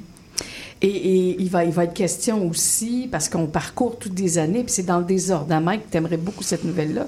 Euh, Pourquoi j'aime le désordre? Euh, Oui, ben non, mais le, le fait qu'on se promène dans Oui. le temps, et, et bon, il va être question euh, de Terry Fox, par exemple, euh, qui est, hein, que vous avez connu, j'imagine, vous autres aussi.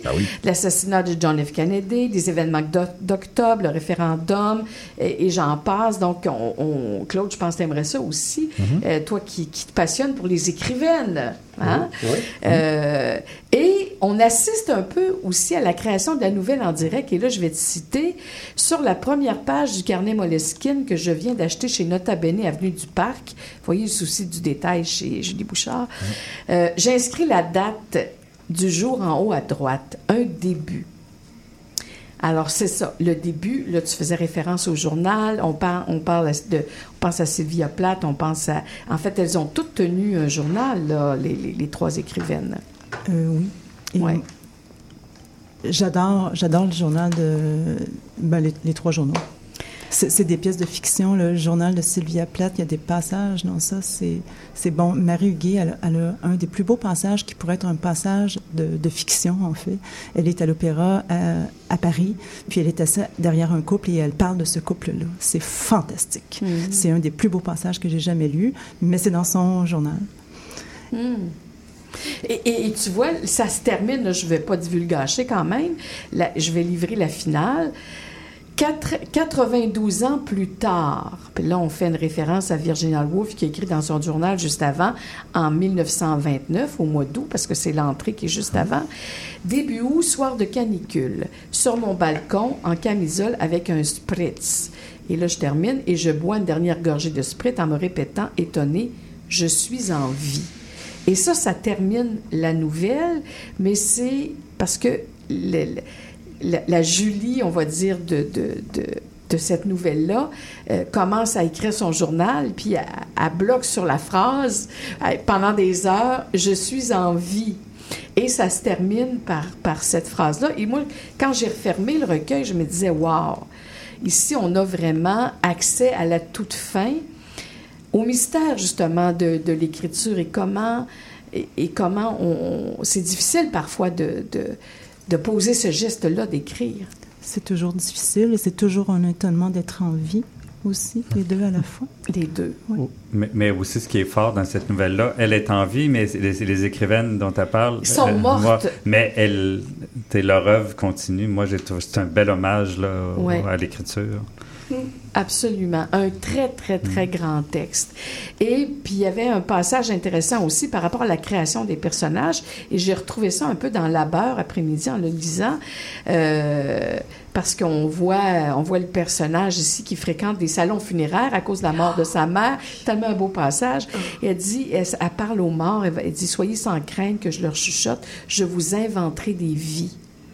Oh, moi, ce passage-là de la petite fille qui allait dans les salons funéraires comme ça, euh, et puis que euh, qui était dans et que tous tous les gens pensaient que c'était quelqu'un de la famille puis qui s'occupait d'elle, ça m'a tellement émue ça, ce passage-là. Je vous dirai pas si c'est vrai. C'est ça que j'allais te demander. Mais là, on pourrait imaginer que c'est il y a quelque chose d'inventé, mais à partir de, du vrai, on Mhm. pourrait dire. Mhm.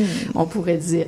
Écoute, il nous reste une minute, Marie-Madeleine. Je veux te remercier. De toute façon, vous allez rester avec nous, là. Hein? Vous partez pas. Non, on part pas. Parce que moi, je veux introduire la prochaine chanson qui est en écho à, à justement cette dernière nouvelle. Euh, J'ai fait un effort particulier ce soir pour trouver des Oui, chansons vraiment. euh, très oui, beau oui, choix. Oui, Oui. oui, absolument.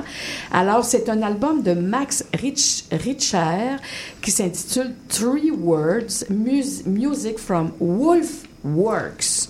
Alors, on va entendre, tenez-vous bien, euh, la voix de Virginia Woolf. Elle-même? Elle-même. Ça commence, alors le- la pièce est Mrs. Dalloway Words avec la voix de Virginia Woolf et on va enchaîner avec In the Garden. On va finir en fade out là, mais vous allez voir, c'est tout un univers. Je vous invite à vous procurer ça. Max Richer, Three Words, Music from Word, Wolf Works. Avec mon anglais, souffre. on écoute ça, puis on revient avec Eric.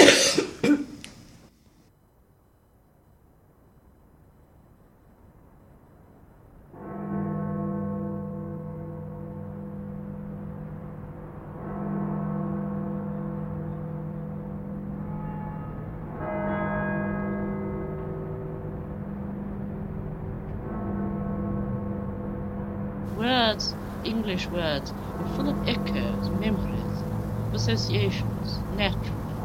They've been out and about on people's lips, in their houses, in the streets, in the fields, for so many centuries.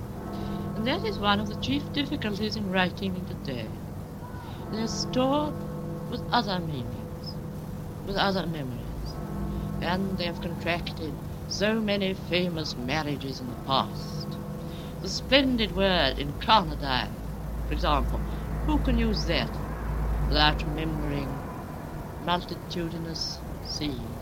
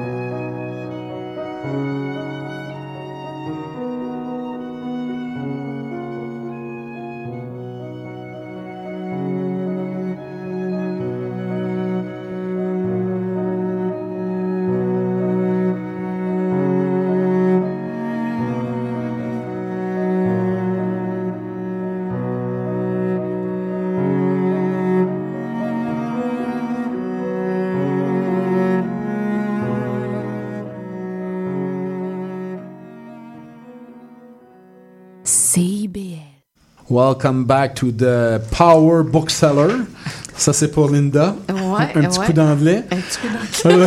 Retour à libraire de force avec Eric qui va nous faire euh, les corrélations du libraire. Je précise que c'est la première fois qu'on est ensemble en ondes. Oui, effectivement. Profitons-en. Ben oui, profitons-en, Ben oui. Alors, Eric, tu nous fais des corrélations. C'est quoi? Parce que moi, je sais pas. Je suis jamais là quand tu es là. Ben, je fais des Je les écoute, les émissions en passant. Je le sais. là. J'espère. Je sais. Ben, je fais de- un peu des thématiques, hein, quand même. Là, euh, c'est un peu Julie qui m'a inspiré ma chronique.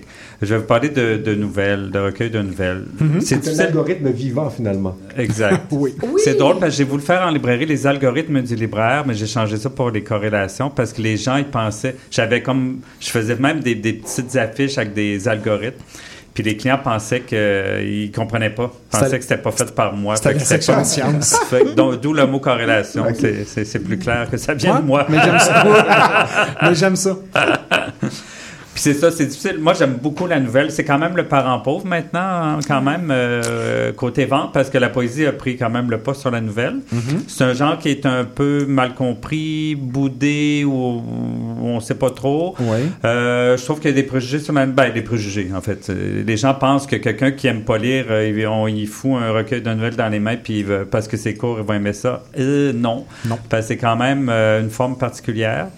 Moi, ce que j'aime dans les recueils de nouvelles, j'aime ça quand même qu'il y ait une, une sorte d'unité, peu importe, que ce soit de temps, de personnage. euh, Thématique. Ouais.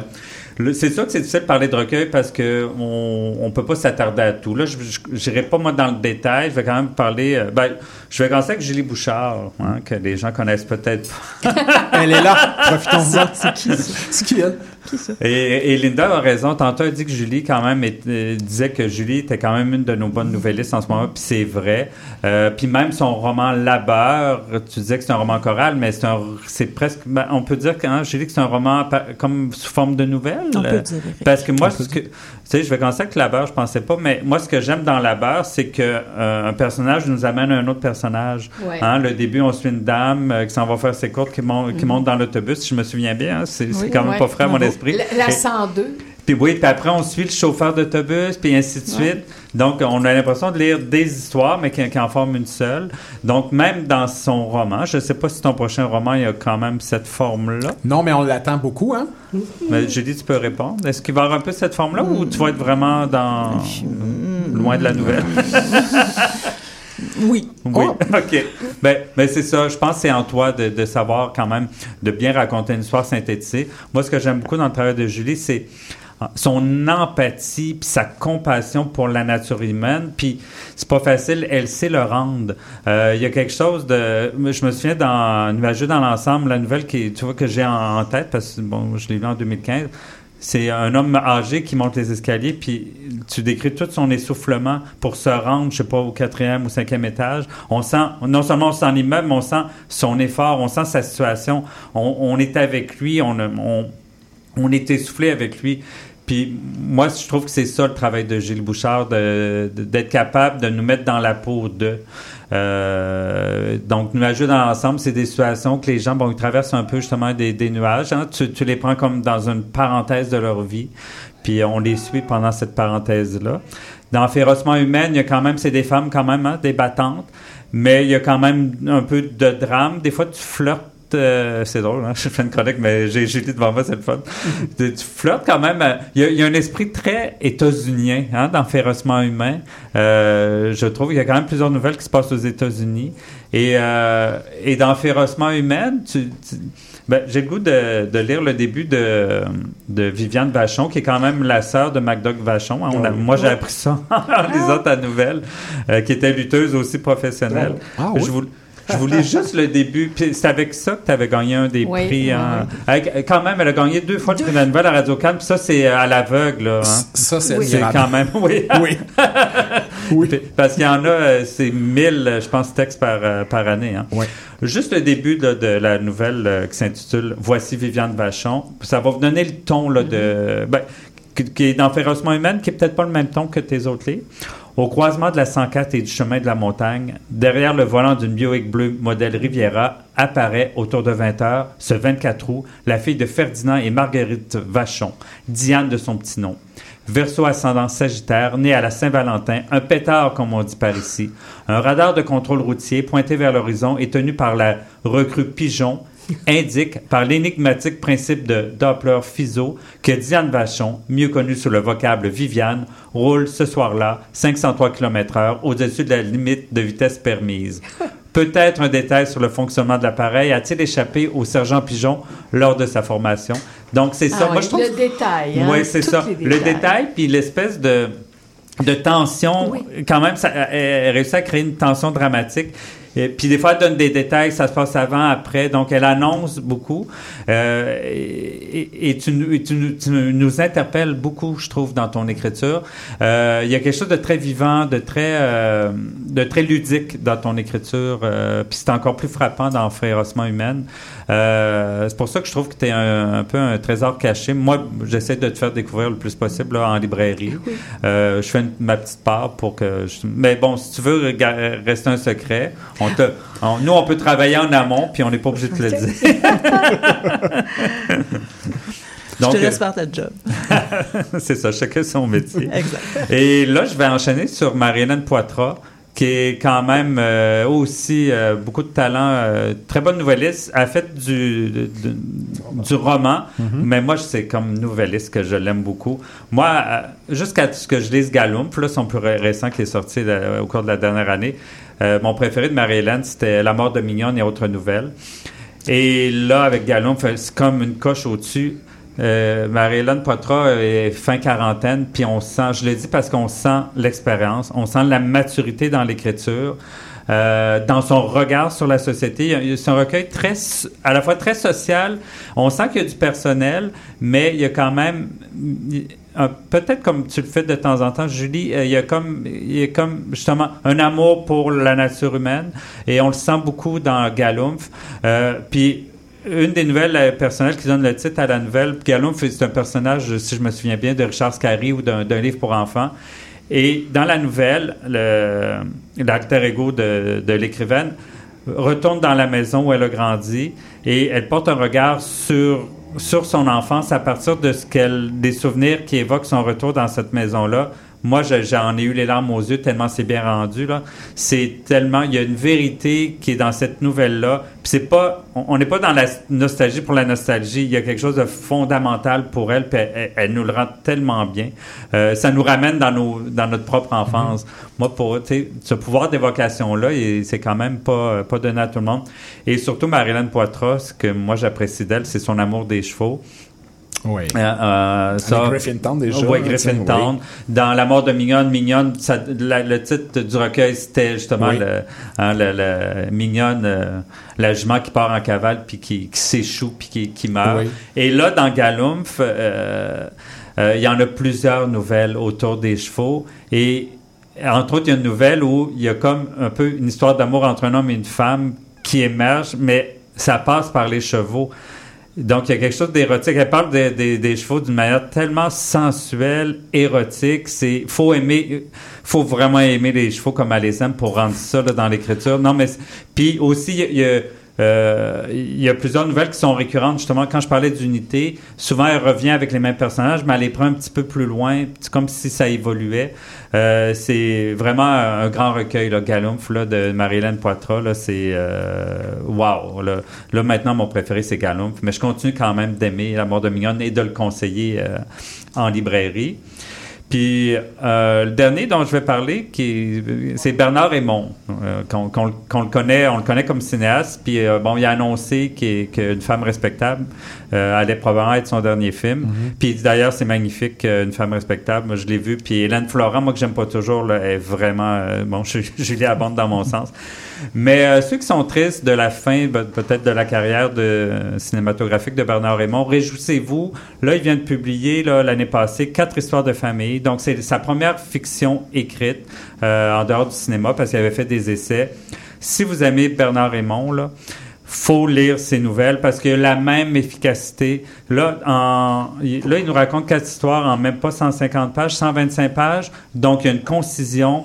Puis, de la même manière qu'il construit ses films, En fait, c'est un excellent scénariste. Il sait construire, donc il sait construire des histoires. Donc les, quatre histoires de de, ben, de famille, puis c'est pas des histoires banales là, de famille.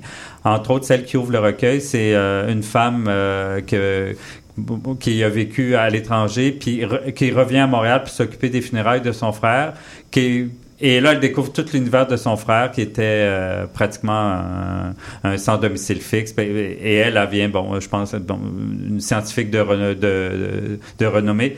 Puis, elle fait un peu de force revenir, s'occuper. Là, c'est comme, euh, c'est comme un, un devoir de famille. Puis, elle découvre un peu toutes les 40 ans qu'elle a manqué avec son frère. C'est magnifique.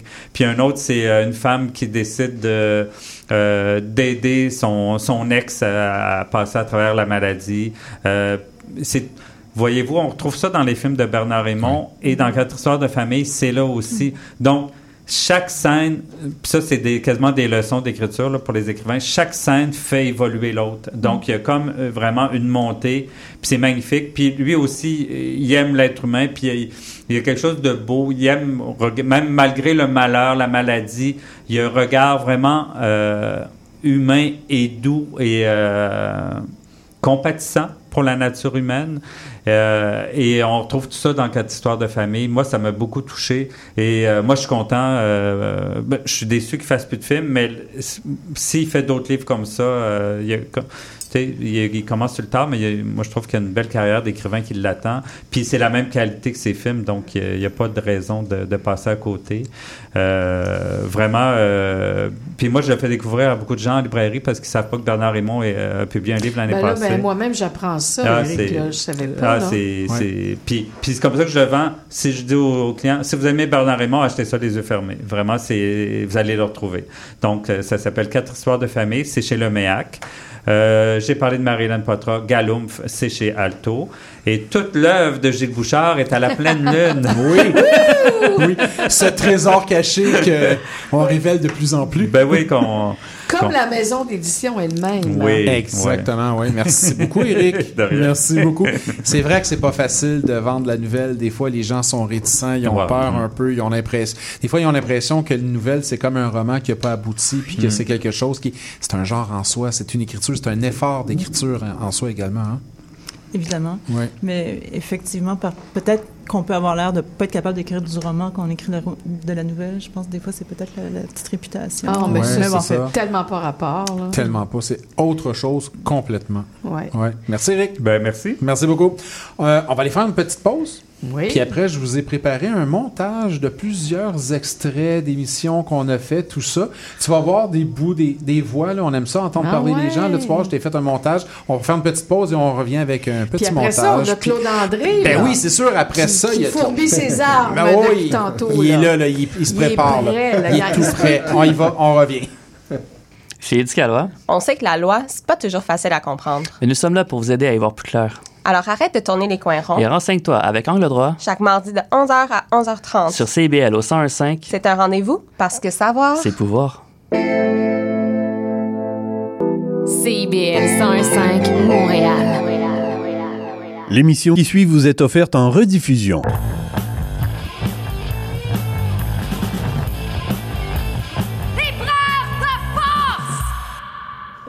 De retour à Libraire de Force pour notre 250e et j'ai fait du montage, Linda. Je suis allé chercher un peu curieuse. partout. T'inquiète, il n'y a pas de piège dans ça. Écoute ça.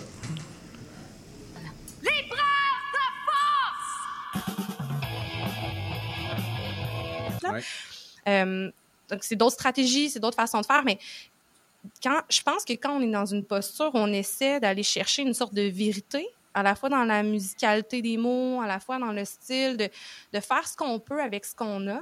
Donc, euh, t'as as, l'impression, euh, t'as pas eu de, de, de réaction euh, un peu peut-être? Ben, disons que les Français, euh, ils ils ont, ils ont vite tendance à, à, à, à, à être un petit peu, je généralise, hein, mais oui. euh, en général, ils ont un petit peu tendance à être, euh, à être découragés par euh, les mots québécois ou euh, amusés quand ils doivent pas être amusés. La chemise était ouverte et ses mamelons se détachaient sur la peau blanche où se devinait encore la trace du maillot de bain. Derrière elle, on discernait des étagères garnies, des livres anciens d'allure sérieuse. Alors, je vais vous présenter euh, notre auteur au cas où vous ne le connaîtriez pas. Alors, euh, Karim Akouche est un poète, il est romancier, dramaturge et chroniqueur québécois d'origine kabyle qui est né en Algérie en 78 et euh, il vit avec nous au Québec depuis 2008. Une feuille de route quand même impressionnante. hein. J'ai- mentionné, tu as écrit du, du recet, de, de, de, va découvrir des documents. Euh, un gros, gros paquet de documents donc euh, qui va euh, va garder et c'est lui qui va reprendre l'appartement de Zambano. Donc ces documents-là, qu'est-ce que c'est? Attention, est-ce que ça a déjà été ça? Oui. Et ça a aussi été autre chose, même à la même époque. Oui. On associe la, le- la science-fiction, en particulier le fantastique, à ce, au Mhm. profil que tu as décrit. C'est sûr que souvent la réalité dépasse vraiment la fiction, là, surtout dans mon cas. Des fois, je raconte des mes semaines, puis ça se peut même pas. mais mais c'est quand même intéressant. J'essaie de diluer un peu, mais quand je parle des enfants, c'est ça ressemble vraiment, vraiment à ça. là. Mais c'est ça, c'est pas une autobiographie. Je veux pas écrire d'autobiographie. J'en lis pas. J'aime pas ça. J'aime pas du tout le côté linéaire, très factuel, souvent très chronologique. Mais j'aime ça pouvoir bouger dans le Tu vois, Linda, quand je te dis qu'il y a plein de voix que l'on entend, Ben puis oui. tu parlais tantôt d'oublier ou de passer, de, de- de- de la mémoire se souvenir, hein, on va continuer à se souvenir de certains extraits.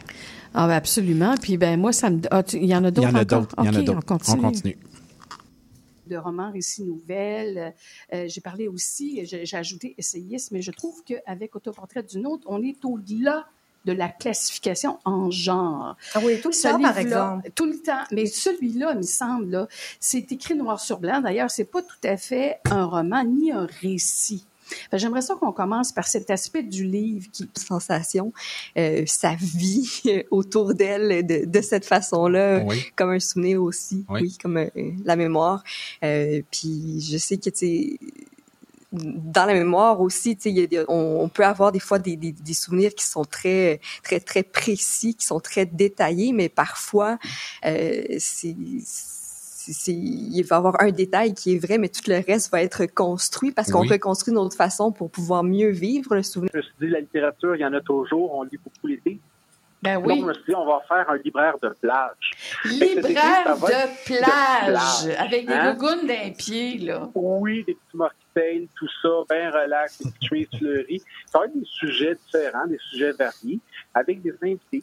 Non, puis c'est c'est important. euh, c'est important pour moi de, de lire, de savoir ce qui avait été fait, de puis il y a des choses qui pouvaient remonter euh, assez l- à assez loin. Par exemple, il y a un, un lecteur au lancement la fin de semaine dernière qui m'a parlé du film Babe. Puis je me suis rendu compte que Le petit cochon. le petit cochon, effectivement, que c'est un film que j'avais beaucoup aimé enfant, que quand j'ai commencé à écrire, euh, un écueil dont j'étais pas consciente, là, mais qui, qui, qui a peut-être euh, euh, on, on est comme la somme des écritures qui nous traversent.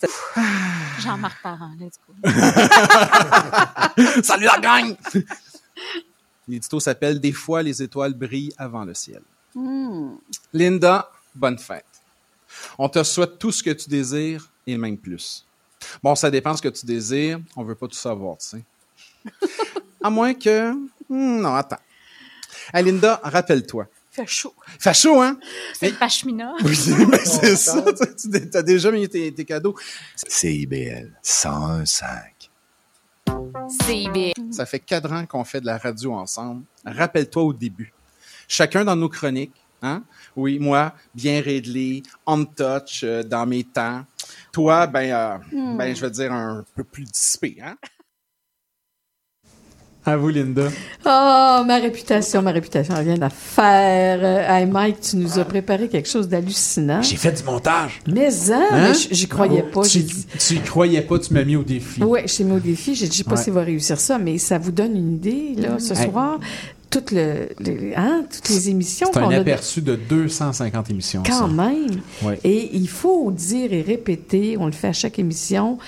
Vous vous avez accès à ces émissions-là en allant sur notre site, sur WordPress, libraire de force.com, euh, WordPress.com, l'affaire. Exactement. Et, immédiatement après l'émission, ben, on est directement sur Spotify. sur Spotify. Mais Ouais. si vous voulez aller écouter, genre l'émission 38, ben vous, Ouais. vous, y avez, vous y avez accès. Exactement. Et là, ben, vous allez dans l'onglet émissions, vous allez voir défiler depuis le début euh, les auteurs qu'on a invités, les chroniques qu'on a fait et tout et tout. C'est un bonheur. Allez nous écouter et on va écouter Claude André également. Mais juste avant d'aller écouter Claude André, il y a une chanson qui a été choisie. C'est Par la- Claude André. Claude, en plus, c'est laquelle tu as choisi? C'est euh, c'est la reprise orchestrale de Ton héritage de Benjamin Biolay. J'adore cette tune là j'ai hâte d'entendre cette version-là. On l'écoute et on revient avec toi.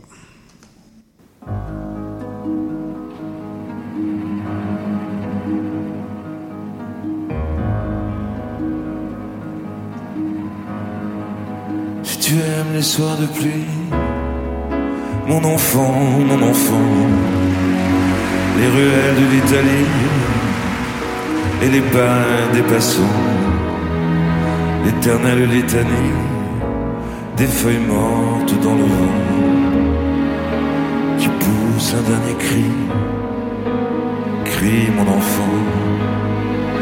Si tu aimes les éclaircies, mon enfant, mon enfant, prendre un bain de minuit dans le grand océan.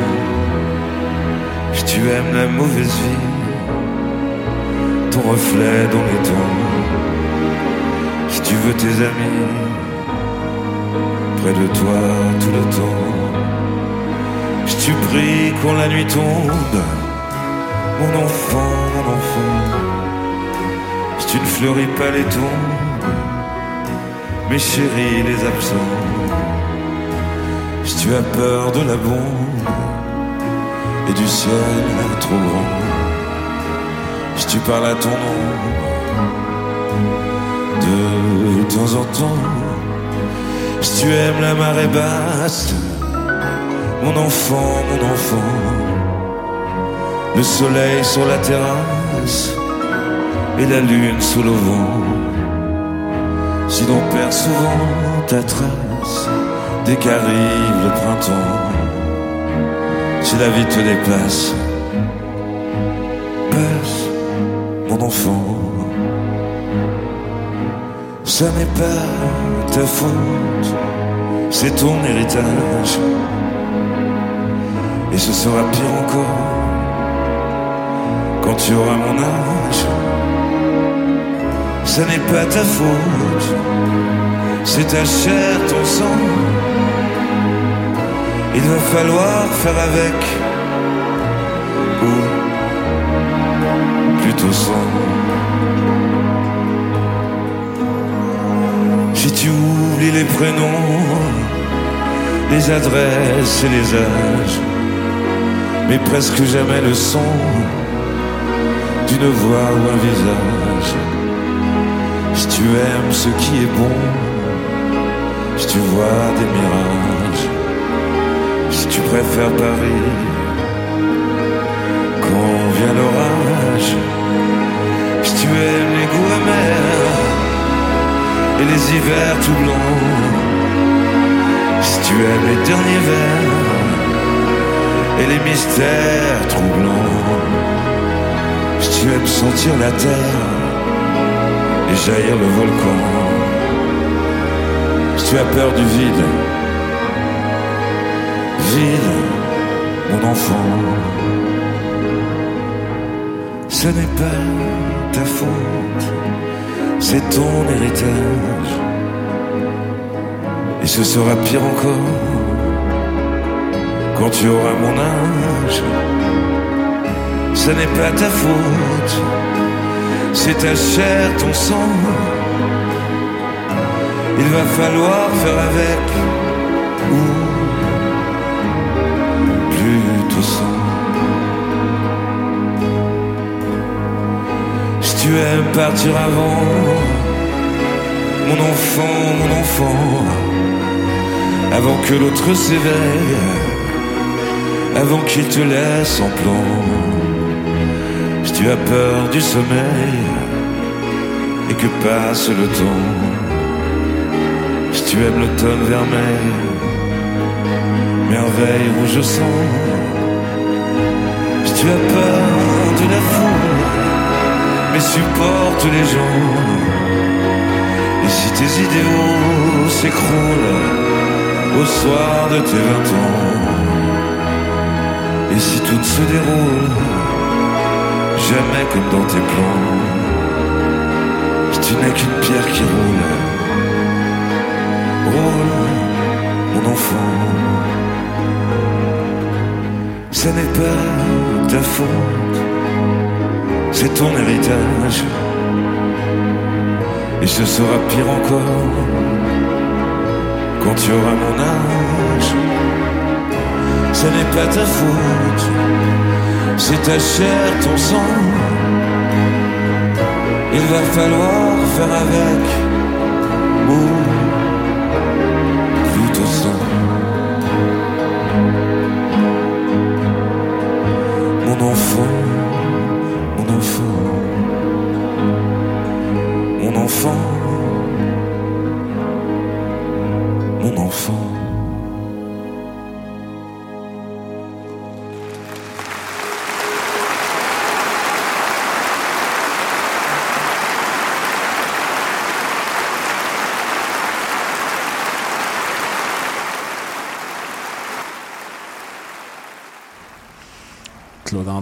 c'est à toi. C'est magnifique. Hein? Alors, euh, Prince Noir de la chanson française, le ténébreux Benjamin Biolay a livré quelques concerts au début de 2023 en compagnie de l'Orchestre national de Lyon à la salle l'auditorium. Donc, pour l'occasion, celui qui s'est véritablement imposé comme le porte-étendard de la musique hexagonale actuelle avec la parution du sublime, on se rappelle, de la Superbe en 2010, qui a remporté d'ailleurs deux victoires, a choisi donc de réunir des titres euh, puisés dans ses dix albums de Rose Kennedy, le premier paru en 2001, à Grand Prix, le dernier sorti en 2020.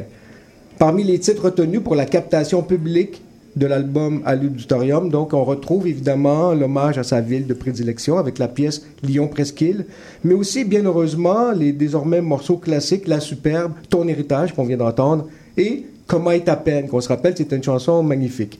Ces titres et tous les douze autres qui composent cet enregistrement sont rehaussés par la présence d'une cinquantaine de musiciens, dont une section de cordes, qui lui confère une dimension cinémascopique. À la fois crooner et orfèvre de la pop, Biolay, en costard, propose une reprise intéressante de It Was a Very Good Year, que chanta Sinatra en 1965, qui devient C'est une très bonne année, ainsi qu'une relecture fort réussie, voire étonnante, de Comment est à peine, le grand tube de l'année 2020, ce qui n'était pas gagné. Ouf! Assumer le quinquagénaire dégoupé, une version exutoire de, à l'origine, ponctuée par une voix fiévreuse et colérique, tandis que la superbe, qui avait déjà une dimension orchestrale, atteint son plein potentiel extatique. Le tout se conclut avec Marout, une pièce qui nous rappelle que s'il s'épivarde parfois euh, dans des rimes plus ou moins cohérentes, en faisant rimer Mossad avec Mossad, le Mossad euh, israélien, euh, dans la chanson à l'origine, Biolay n'en demeure pas moins un parolier de haut vol, pourvu d'un sens du récit indéniable dans la pure tradition gainsbourgienne.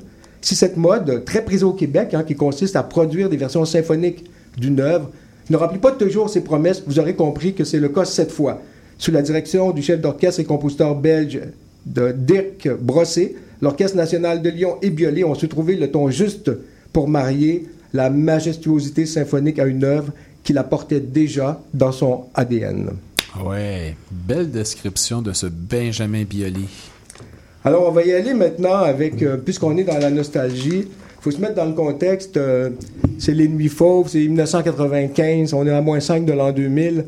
C'est une époque que les moins de 20 ans ne peuvent pas connaître. en K47, ou le parcours d'un hanard. À l'époque, on portait nos livres euh, dans des sacs en bandoulière comme ça, alors ça faisait comme une métaphore de, de mitraillette finalement.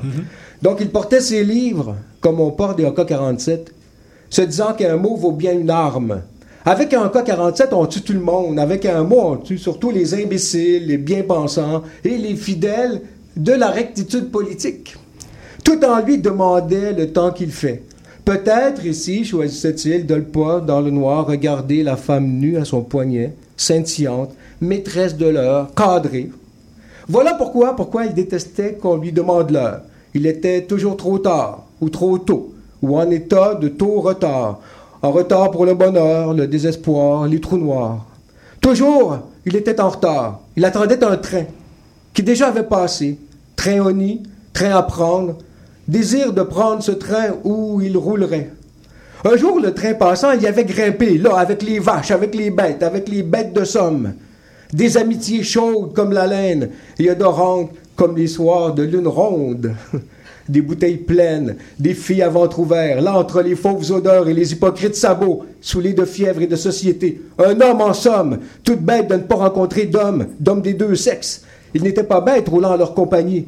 Il se sentait même un peu plus homme, c'est AK-47, lui lissant la hanche. Il beuglait en silence.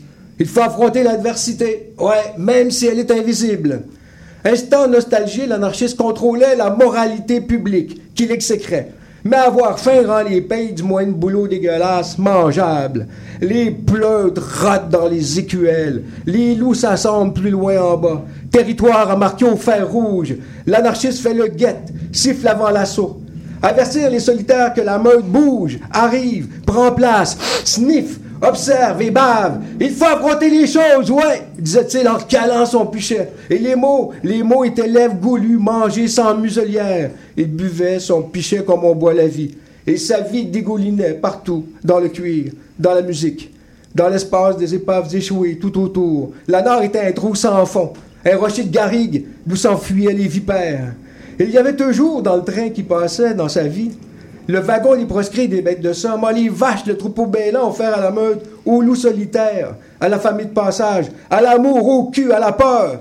Le beuglant se mêla à tout ça en, solitaire qui se sent solide. Du béton, mon homme, du béton dans le crachoir. Le cul sonne vrai, c'est pas dommage. La Nord tétait sa bière, sans tabou, sans morale. Même bébé, il avait l'humeur canaille. Il aimait les choses défaites, détruites, démanchées, la tôle tordue, les tables sales, la mauvaise compagnie, et surtout l'anarchie. Les mots avec suite, il les obligeait à se découdre, à fendre la braguette. Liturgie des paumés de Montréal, il beuglait dans le silence abasourdi des bars de l'ombre en s'essuyant, en se frottant les coudes à une génération X, opprobre des sans-couilles. La Nord s'en lavait les mandibules. Le houblon à foison étanchait la soif. Voilà. L'anarchiste avait des instants comme ça où il avait envie de renifler le désespoir de sa mémoire. Il avait sifflé au loup. Maintenant, il observait la boucherie, exclu du carnage, dédaignant de compter ses os. 208, nombre exact. Et parmi tous les siens, ceux qui reniflent leur angoisse, il bramait enfin. Faisons de notre vie un grand scandale. Allons détruire toutes les cathédrales, toutes les vitrines des sociétés désalcoolisées, toutes les portiques de notaires. Bavons la lie jusqu'à la vie. À gland meurtri, régler le sort du monde, dans un lit ou ailleurs, n'importe où. La débauche n'est jamais si belle que consentie. Et les paroles maintenant venaient. Il n'y avait plus que des paroles. Et les mots qui aiment se taisaient, effondrés en paysage de nuit, soudure de la main au verre, de la lèvre au verre. Ce soir, la Nord baiserait la transparence elle-même. Nous n'aurons plus jamais soif. Et demain, dans le dictionnaire des synonymes, on écrira Bukowski et la Nord comme synonyme à cynique. On ne fait des choses intéressantes que dans l'ultra petit tas de la conscience. Gitan, gitan dans la fumée, potané, lieu de jeu de Paris, de peau trouée de rechute. L'anarchiste avançait dans la nuit coulante, la vie glou-gloutait. Vite, qu'on rende l'âme, qu'on crève. Vite et sûrement, tel le jublafard qu'il s'enfilait, il jetait des ombres sur la nuit même. La cigale des loups l'avait repéré. L'avait-elle juste repéré ou suivi à l'odeur? Il était venu vers la nord, l'avait accosté comme on arraisonne un navire en rade. Elle causait comme causent les cigales à la fin de l'été, cette grosse défaite prête à porter. Ce vieux désir qui finissait par ressembler à un mouchoir pas lavé, une conscience pas nette. L'anarchiste n'avait jamais aimé laver ses bobettes en public. Merde, pourquoi les soirs de canicule, il y a toujours des cigales? Wesh! Wesh, les cigales, il y en a marre du bruit. Plus noir et plus défiguré qu'elle, il avait pour toute artillerie ses Moka 47 et son verre avec toute sa vie entière dedans. Fallait pas boire trop vite et s'assurer la relève. Faire peur à la cigale qu'elle aille crier ailleurs. Tu m'as tellement fait sourire que maintenant je vais te laisser pourrir. Et la cigale avait battu en retraite. Et d'enserrer, il avançait, avançait toujours dans la nuit des cadavres chauds, des chaudes pisses, des pissotières. L'amour des cigales lui avait donné à chaque fois les quatre plus belles semaines de sa vie. L'amour lui avait fait crédit. Et puis un jour, ce soir, il fallait rembourser. L'amour avait des crises de bon huissier. Nuit du 13 mai, à moins 5 de l'an 2000, qu'est-ce à foutre? Nuit du 13, il y a la lune qui s'en met plein la tronche. Elle est comme la nord, la lune. Elle est ronde. Longue nuit, sans crime. Cigales ont fui. Bière bu. Homme fait à l'os. Le nord touche à du bois. C'est AK-47 en dégaine. Ses outils. Sa survie de travail. Hey! C'est quand le prochain train? Wow! Ça, c'est de la carte blanche, Claude-André. Wow! Qu'est-ce que tu viens de nous lire, là? Ça, c'est un, euh, c'est un texte euh, qui s'inscrivait dans la génération X, Nuit Fauve. On se rappelle de Cyril Collard, on se rappelle de cette époque très nihiliste de ma génération. Donc, euh, ça racontait un peu le- nos, nos nuits. euh, C'est un texte de toi, là. c'est un texte de moi, c'est un texte de moi, puis je dirais que c'est dans l'esprit de Kurt Cobain, finalement. C'est dans l'esprit nihiliste. euh, Oui. c'est de, l'esprit de la génération Mm-hmm. X, donc de moins 5 avant l'an 2000. C'était 95, on nous, a- on nous annonçait la fin du monde, le bug de l'an 2000, etc. Donc, il me reste euh, un peu de Il te temps. reste 5 minutes? Ah, il me reste 5 minutes. T'as tout plein de temps Ah, pour ta mon carte Dieu. blanche. Bon, il va tranquillement, prends une gorgée, c'est correct. Vas-y.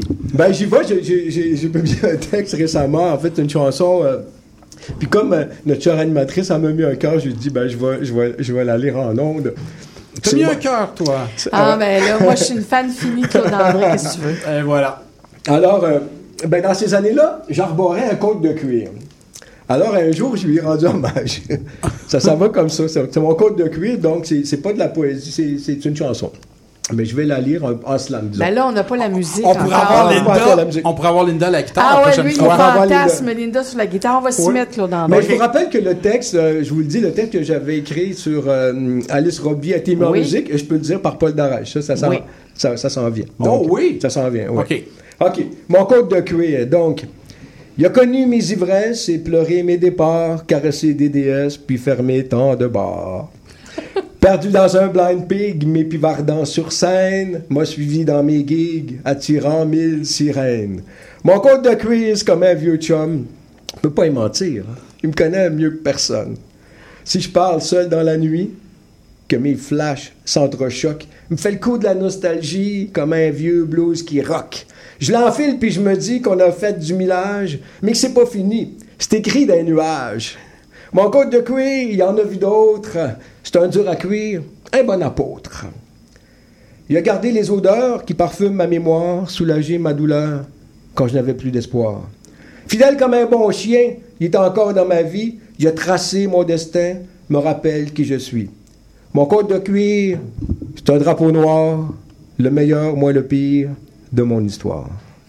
Ouais. C'est-tu lui? Non, c'est pas lui. C'est pas lui? Parce que je suis venu en moto, alors je veux pas. le- mon code de cuir, il, est- il est pas mal usé. euh. Donc j'ai mis un plumeau pour m'en venir. Ah, merci Claude André pour Merci. cette belle carte blanche qui nous amène du côte de cuir à Benjamin Biolay en passant par un anard. Un nanar et peut-être euh, les années euh, près en 2000. euh, Ouais. Et, euh, Les années 95, hein? et une époque qui était difficile pour Ouais. la génération X. Il n'y avait pas d'espoir, pas d'avenir. Non, c'était rough. D'ailleurs, on publiait récemment, c'était hier, le 30e anniversaire de la- du fameux al- album de, de, de Kurt Cobain et de Nirvana.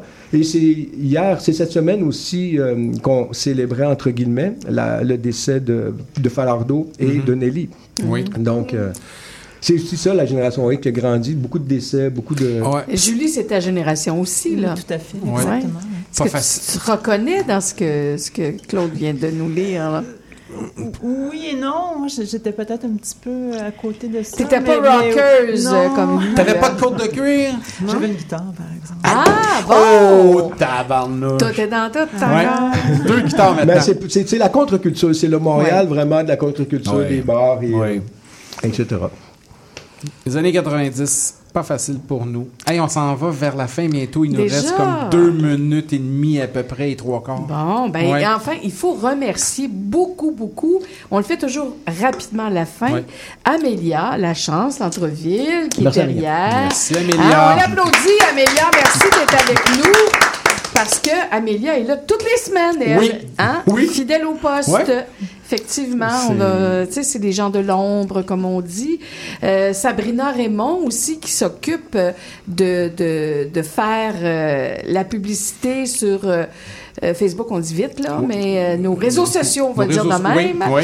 Euh, donc, Sabrina, et puis Benjamin Serra, son, son amoureux, qui s'occupe de faire la, la mise en onde, euh, pas la mise en onde, euh, la mise en ligne Oui. de nos émissions euh, sur le blog de WordPress. Alors, c'est des gens qui sont aussi importants, qui travaillent très, très fort. Et puis, ben, on pourrait dire que Mike a dit au début de l'émission, on pourrait passer un contenu de trois heures. C'est sûr qu'on pourrait, mais c'est de l'ouvrage, là. Oui, mais- Je pense que les gens savent pas à quel point c'est de l'ouvrage. Ah, on a non, du plaisir, Oui. mais Ah non, non, il y a de la job dans ça, mais tu sais, les gens nous le disent. En tout cas, peut-être te disent pas, mais à toutes les fois, les gens m'arrêtent dans la rue, mais c'est tellement bon votre émission, c'est tellement pertinent, vous êtes tellement fort. Quand est-ce que vous allez passer à 3 heures? J'en parle à Linda. T'as dit oui, éventuellement. Puis vous êtes tellement tout seul, finalement. Est-ce qu'il y a d'autres émissions littéraires? Mais est-ce qu'il en, reste- il en reste une autre? euh, de- Quelques-unes ici et là, certaines émissions qui sont dans des radios de région, entre autres, mais à, à Montréal, on est, on est pas mal, on, on est unique. Ben, le- le- ce qui est intéressant, c'est qu'on on se donne du temps pour, pour euh, placoter. Hein? Oui. Euh, bon, moi, la semaine prochaine, c'est moi Oui. qui serai là, qui, Ouais, qui, qui, t'es là la qui- qui semaine va être là. J'ai deux écrivains pour le prix d'un. Euh, Julie Giguère avec La naissance d'Agathe et Louis Hamelin, Un lac le matin. Et Claude, tu reviens la semaine prochaine Ah avec oui. moi. Merci Claude, Fidèle. merci Eric. Merci beaucoup à Marie-Hélène, à Marie-Madeleine Raoul, pardon. Merci beaucoup à Julie Bouchard. Merci Linda. Merci à toi, Mike. Ça me fait plaisir. Continuez à lire, puis on se retrouve la semaine prochaine. Puis on est parti pour 250 émissions encore. Encore. Bye! Salut! Merci.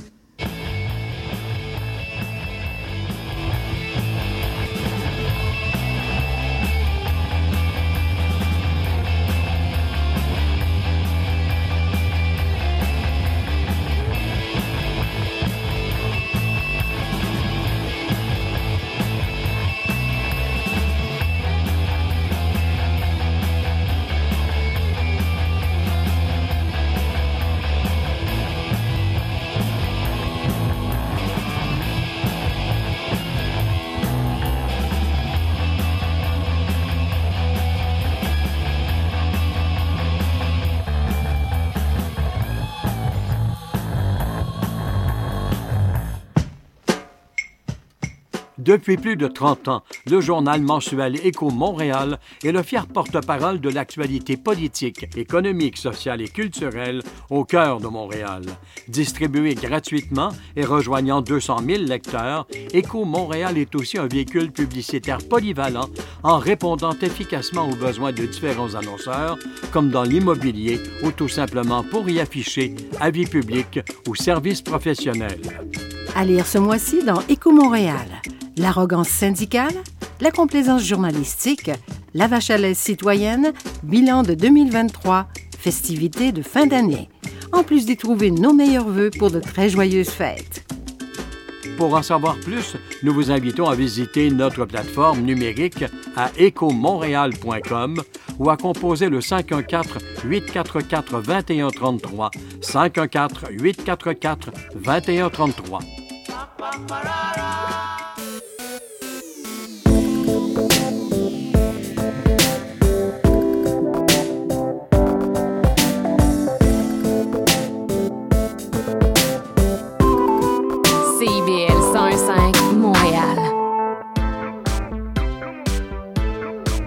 CIBL, au cœur de la culture. L'émission qui suit vous est offerte en rediffusion. Il y a une chose, il y a une chose qui est sûre, par exemple, si tu regardes dans les, dans les pays du tiers-monde, où est-ce que